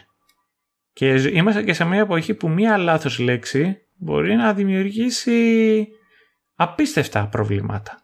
Είναι αυτό δεν, είναι, δεν είναι η λέξη. Δεν είναι τα, τα, τα μυαλά είναι. Και οι ναι. είναι και οι προτεραιότητες είναι. Η λέξη δεν είναι. Βασικά, ε, ε, γι' αυτό δηλαδή ε, πιστεύω ότι, το κατα, ότι καταπιάνεται πολύ, πολύ καλά με αυτό το ζήτημα όλο και αυτή την κουλτούρα το, η σεζόν αυτή που για μένα έχει και διπλό νόημα διότι το, ε, ο χώρος το, του gaming ε, έχει, ε, έχει πολλές τέτοιες συζητήσεις για τέτοια θέματα. Δηλαδή έχει γίνει χαμός και ε, πήραν πόδι άνθρωποι από τη Ubisoft.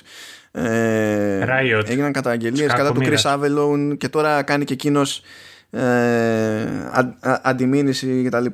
Γίνονται δεν είναι ο μόνος κλάδος έτσι. Προφανώς έγινε ό,τι έγινε στον κινηματογράφο μετά ε, γίνανε πράγματα στη μουσική σε κάποια φάση πήρε, ε, πήρε σειρά και το καλά ε, είδαμε και εδώ στην Ελλάδα πιο πολύ στο χώρο του θεάτρου και της υποκριτικής αλλά αυτά τρέχουν ρε παιδί μου με, το δικό τους, με τη δική τους γεύση ε, τα τελευταία ένα-δύο χρόνια περισσότερο και στο, και στο gaming. Οπότε το να πεις σαν σειρά ότι μπαίνω στη διαδικασία και το αγγίζω αυτό το πράγμα, αλλά δεν το αγγίζω με τον τρόπο που βολεύει το, τη βιομηχανία αυτή τη στιγμή ή τον οποιονδήποτε άλλο. Το αγγίζω με τον τρόπο που θεωρώ ότι βγάζει νόημα.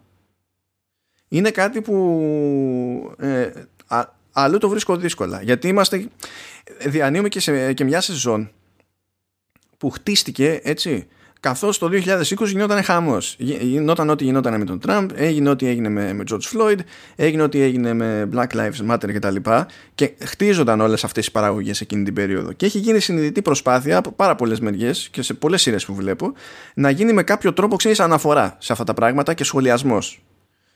Και είναι πολύ λίγα τα παραδείγματα εκείνα που κάνουν πραγματική προσπάθεια και άπειρα, άπειρες οι περιπτώσεις που λένε μια παπάντζα για, ε, για, για την ιστορία. Ενώ εδώ στο Mythic Quest τη δεύτερη σεζόν, άσχετα με το ποια ήταν η αφορμή, ε, εμένα με πείθουν ότι δεν το πήρανε ανάλαφρα.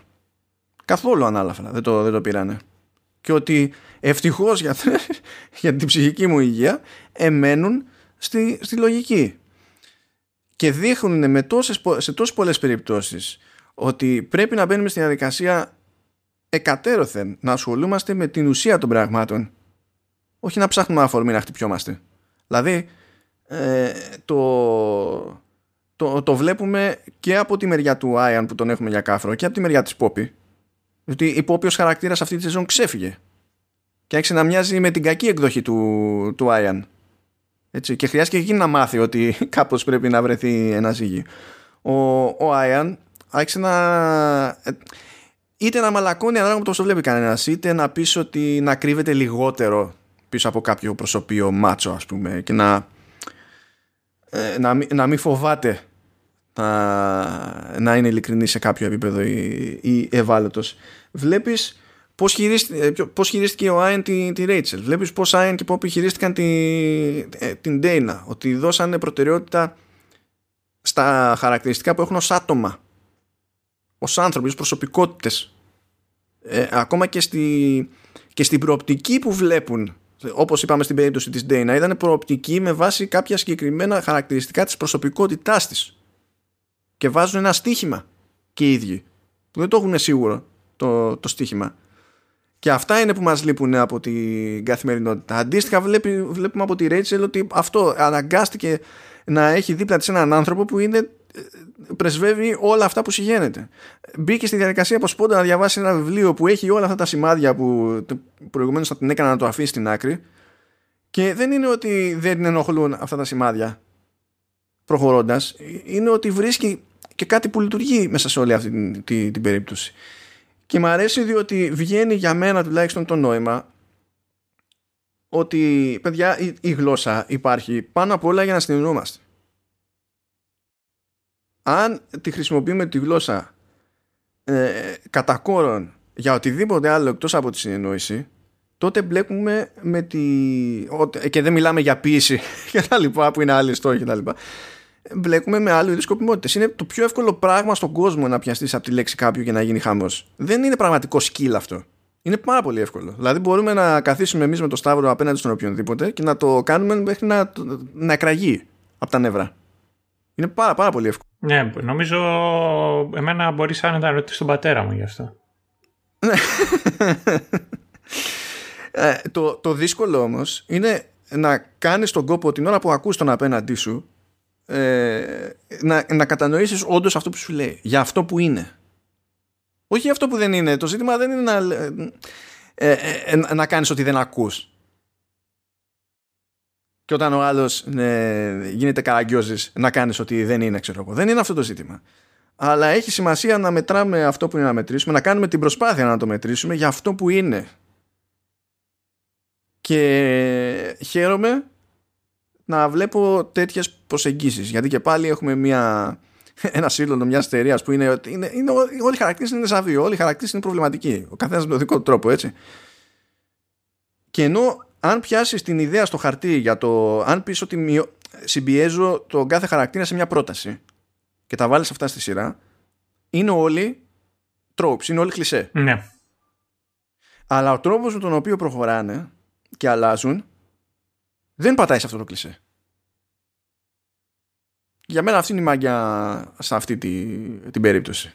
Για να κλείσω τουλάχιστον τη συνεισφορά μου στον αστερίσκο αυτόν που, που λέγαμε. Ναι. Δεν ξέρω αν θες να Όχι, όχι. Σε αυτό είναι το τρόπο με τον οποίο το προσεγγίζει αυτά και το, και το πόσο κάνει. Τώρα εμένα μου έχει μείνει ένα point. Δεν ξέρω αν έχεις άλλο. Όχι, δεν έχω άλλο. Νομίζω είπα τα περισσότερα αυτά τα οποία είχα να πω. Ωραία. Μου έχει μείνει ένα λοιπόν. Αν θυμάστε είπα σε κάποια φάση ότι εδώ κάποια διαχωριστική γραμμή υπάρχει και συμφώνησα και με τον Σταύρο ότι μέχρι εκείνο το σημείο είναι σαν να μην πάνε πουθενά συγκεκριμένα τα πράγματα. Σαν να μην ξέρει η σειρά τι προσπαθεί να κάνει με τη δεύτερη σεζόν. Και μετά πάπ είναι καρφώνει τον γκάζο και πάει σε συγκεκριμένη κατεύθυνση και είναι ξεκάθαρο.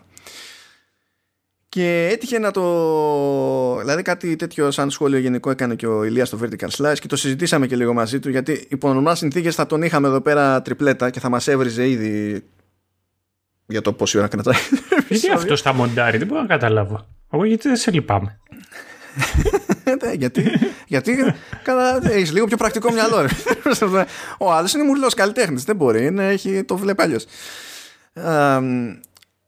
Και και εκείνος ε, στάθηκε στο ότι μέχρι τη μέση ρε παιδί μου η σεζόν είναι σαν να μην ξέρει τι γίνεται.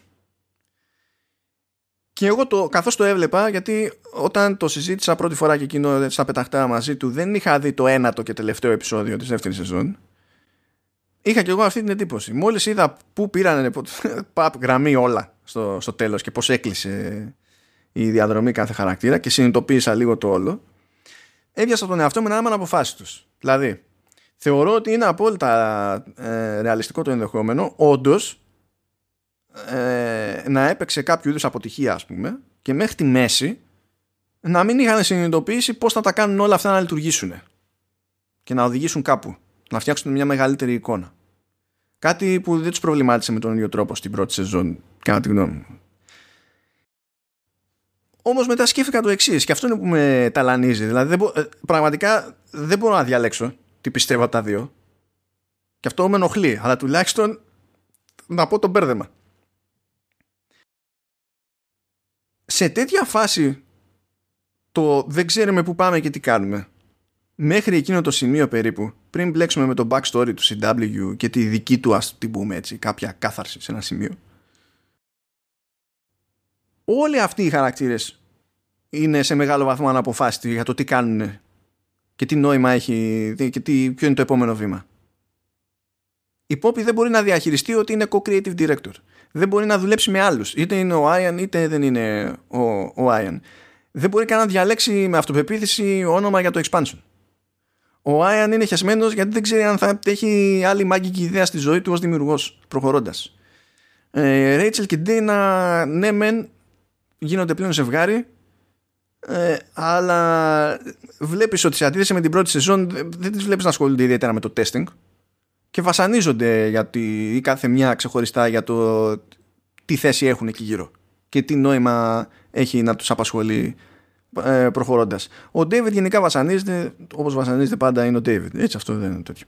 Ο, ο Brad από εκεί που ήταν ένας βράχος στην πρώτη σεζόν ας πούμε ε, αμφισβητείται. Αμφισβητείται ως ας το πούμε ο villain του γραφείου αμφισβητείται ως ε, ο hardcore του, του γραφείου ε, και αμφισβητείται από, τη, από την Τζο που και η ίδια είναι σε ένα μεταβατικό στάδιο, έχει παρατήσει τον David για να πάει στον Brad, διότι το μόνο που αντιλαμβάνεται μέσα στο μυαλό της είναι ότι πρέπει να βρίσκουμε τον επόμενο στόχο, να πάμε πάνω σαν βδέλα τέλος πάντων, να μάθουμε ό,τι είναι και να τον χρησιμοποιήσουμε ως καλοπάτι για να πατήσουμε, να πατήσουμε παραπάνω.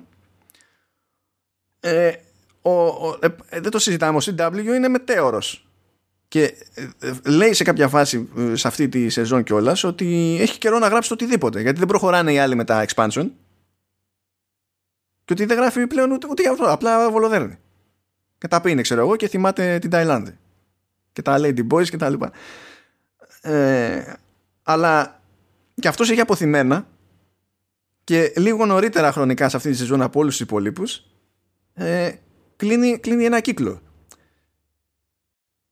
Και γίνεται, δηλαδή δεν ξέρω αν η σεζόν τελικά λειτουργεί καλύτερα από το ότι μας αφήνει να αντιληφθούμε αυτή την εφελώδη κατάσταση στην οποία κινούνται όλοι οι χαρακτήρες και μετά αρχίζει και, ε, αρχίζουν και παίρνουν τα πράγματα το, το δρόμο τους κάνει ένα snap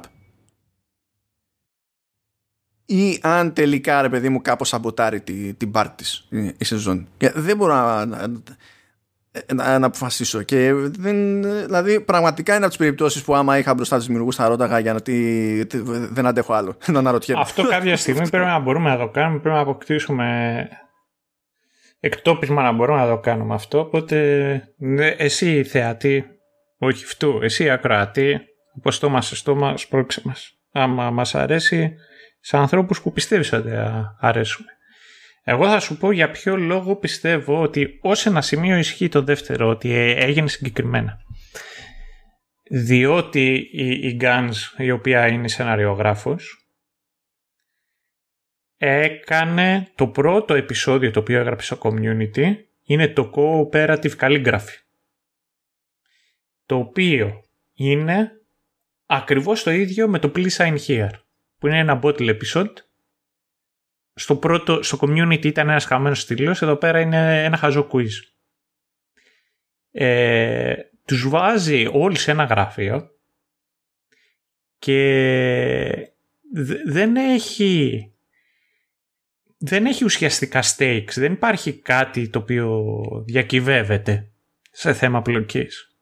Απλά αφήνει τις δυναμική, τη δυναμική των χαρακτήρων ελεύθερη και τους αφήνει να μιλήσουν, να δείξουν το ένα και το άλλο. Και είναι ουσιαστικά χωρίζοντάς τους είτε σε διάδες, είτε σε τριάδες, είτε μπλεκοντάς τους μεταξύ τους, μέχρι εκείνο το επεισόδιο βλέπεις αυτά τα οποία θέλει ο κάθε χαρακτήρας. Και φτάνεις ως εκεί. Βασικά οι, οι Guns συναντώ πολλές φορές στην Guns το, το γράψιμο του Harmon, ο οποίος είναι ο δημιουργός και του Community και του Rick and Morty, τώρα το πιο πρόσφατο, το οποίο σπάει σε 8 κομμάτια. Και ο Harmon ουσιαστικά το σπάει σε 8 κομμάτια. Και αυτό είναι με τους χαρακτήρες να βρίσκονται σε ένα comfort zone, αλλά να θέλουν κάτι και γι' αυτό το λόγο να αναγκάζονται να μπουν σε, μια, σε ένα μέρος και σε μια κατάσταση στην οποία δεν είναι μαθημένοι. Προσπαθούν και αλλάζουν και προσαρμόζονται και εν τέλει παίρνουν αυτό το οποίο θέλουν αλλά πληρώνουν, έχει ένα τίμημα αυτό το οποίο είναι για να πάρουν. Στο τέλος επιστρέφουν σε ένα, σε ένα σημείο το οποίο είναι γνώριμο για εκείνους αλλά στην πραγματικότητα έχουν αλλάξει. Και αυτό είναι κάτι το οποίο το βλέπεις σε αυτά τα επεισόδια του Mythic Quest. Και το βλέπεις σε αρκετούς από αυτούς τους χαρακτήρες. Οπότε μπορεί να μην είναι το ίδιο καλογραμμένο. Μπορεί να μην έχουν κάνει τις καλύτερες επιλογές σε plotlines και σε μικρές ιστορίες, σε A-story και σε B-story, που είναι δύο ιστορίες παράλληλες που χωρίζεται το cast σε ομάδες και εναλλάσσονται ιστορίες μεταξύ τους. Με τη μία να έχει μεγαλύτερη σημασία και την άλλη να έχει χαμηλότερη. Παρόλα αυτά εγώ θεωρώ ότι υπήρχε ένα πλάνο προς αυτό. Ή τουλάχιστον δεν ήταν άσχετα μεταξύ τους. γνωρίζανε είχε αρχή, μέση και τέλος. Οι χαρακτήρες Αν ισχύει αυτό, αν ισχύει αυτό και καταλήγει το πρώτο μισό της σεζόν να είναι επίτηδες ανισόρρυπο ε, ε, για να καταφέρει να λειτουργήσει με συγκεκριμένο τρόπο το δεύτερο μισό αν παίζει αυτό τότε αυτό είναι το πραγματικό highlight της σεζόν από την άποψη ότι αυτό είναι το ό,τι πιο ανάλογο μπορώ να σκεφτώ της επιτυχίας του πέμπτου επεισοδίου από πριν. Όχι δηλαδή εδώ το κόμπο το έκτο, έβδομο που mm. προφανώς προσπαθεί να πετύχει μια, ένα ανάλογο φιλ και τα λοιπά. Γιατί είναι, πηγαίνει πακέτο με ένα ρίσκο που συνήθως αποφεύγεται. Τώρα πραγματικά μπορεί όλα αυτά που λέμε να είναι ευσεβείς πόθη έτσι, για αυτή την ναι, ναι, ναι. Αλλά έχει μείνει το, το ερωτηματικό. Αυτό είναι το θέμα. Ναι, ισχύει αυτό και μετά, κοίταξε, εγώ θεωρώ ότι η πρόθεση υπήρχε λιγάκι στο πρώτο κομμάτι δεν το πετύχανε σε κάποια σημεία. Και γι' αυτό το λόγο στις πρώτες μου εντυπώσεις ε, είπα ότι θεωρώ ότι αυτή η σεζόν ήταν καλύτερη στο σύνολό της. Ενώ η πρώτη σεζόν είχε αυτό το μεγάλο το highlight που ήταν το πέμπτο επεισόδιο.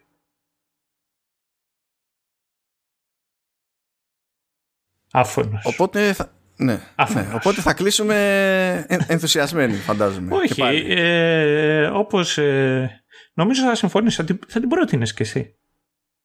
Τη σειρά σας. Καλά, ναι, δεν το συζητάμε. Θα την πρότεινα. βασικά, πάντα εγώ θέλω έτσι κι αλλιώς σε προσωπικό επίπεδο μια νερντοσυρά να υπάρχει πρόχειρη. και δεν υπάρχουν κάθε μέρα, ούτε είναι κάθε μέρα τόσο, τόσο καλές. Δηλαδή, είχα ρε παιδί μου για παρηγοριά το Silicon Valley που χτυπιόμουν. Χτυπιόμουν. Ε, η αλήθεια είναι ότι έχω σαν εκκρεμότητα από τον Devs. Δεν το έχω αγγίξει. Και δεν έχω, αλλά δεν θυμάμαι να έχει κερδίσει και τέτοιο μπάζαν επανάληπτο σαν το Silicon Valley, ας πούμε, το Devs. Αλλά anyway. Και εδώ το Mythic Quest είναι κατευθείαν στο, στο αντικείμενό μου. Αλλά ε, βλέπω ρε παιδί μου μια, ε, μια ομάδα παραγωγής, μια συγγραφική ομάδα που όχι απλά κατανοεί αλλά παίρνει αρκετά στα σοβαρά τη σχετική κουλτούρα ώστε να της φέρεται καλύτερα από ό,τι φέρεται συνήθως στον εαυτό της. Χωρίς όμως να τη βάζει να υπερκαλύπτει τα πάντα διότι θυμάται ότι όπως και αν είναι ένας κλάδος ό,τι κουλτούρα και αν έχει το gaming ε, στο δημιουργικό ή στο καταναλωτικό επίπεδο πάλι κρέμεσαι από μια ομάδα ανθρώπων. Και τα, οι δυναμικές εκεί πέρα είναι αυτές που είναι συνήθως μια ομάδα ανθρώπων. Δεν το ξεχνάει αυτό το πράγμα. Ε, δεν, δεν έχει το ένα για δεκανίκη του άλλου όμως. Ούτε το ένα ούτε το άλλο και γι' αυτό το εκτιμώ διπλά και τρίδιπλα επειδή έχουμε και την ευαισθησία τη συγκεκριμένη εμείς λόγω gaming, έτσι. Σε αυτή τη. Ναι, ναι. Αλλά και να μην την είχαμε, εγώ πάλι θα το πρότεινα. Ναι, όχι, είναι μια πολύ ωραία σειρά. Σίγουρα έχει να κάνει εγώ που είμαι φαν ε, του Go όλα αυτά τα χρόνια και εντάξει και in general της Blizzard ήταν ε, κάτι το πολύ ιδιαίτερο. Κάτι το οποίο του, ε, είχα αγάπη, βρε παιδί μου. Ε, οπότε με εξητάρει το γράψιμο εγώ θεωρώ ότι βελτιώθηκε και να σου πω την αλήθεια αυτό, αυτή η έννοια του alpha mail και τα λοιπά είναι κάτι το οποίο θεωρούσα ότι σταδιακά θα εκλείψει. Και για να είμαι ειλικρινής χαίρομαι που βλέπω μια εξέλιξή της στο πρόσωπο του Άιον.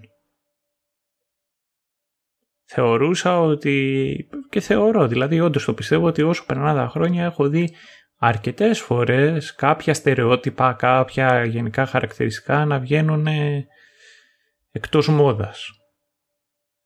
Και μου αρέσει όταν βλέπω κάποια από αυτά να συνεχίζουν να υπάρχουν κάνοντας, ανακαλύπτοντας πάλι τον εαυτό τους.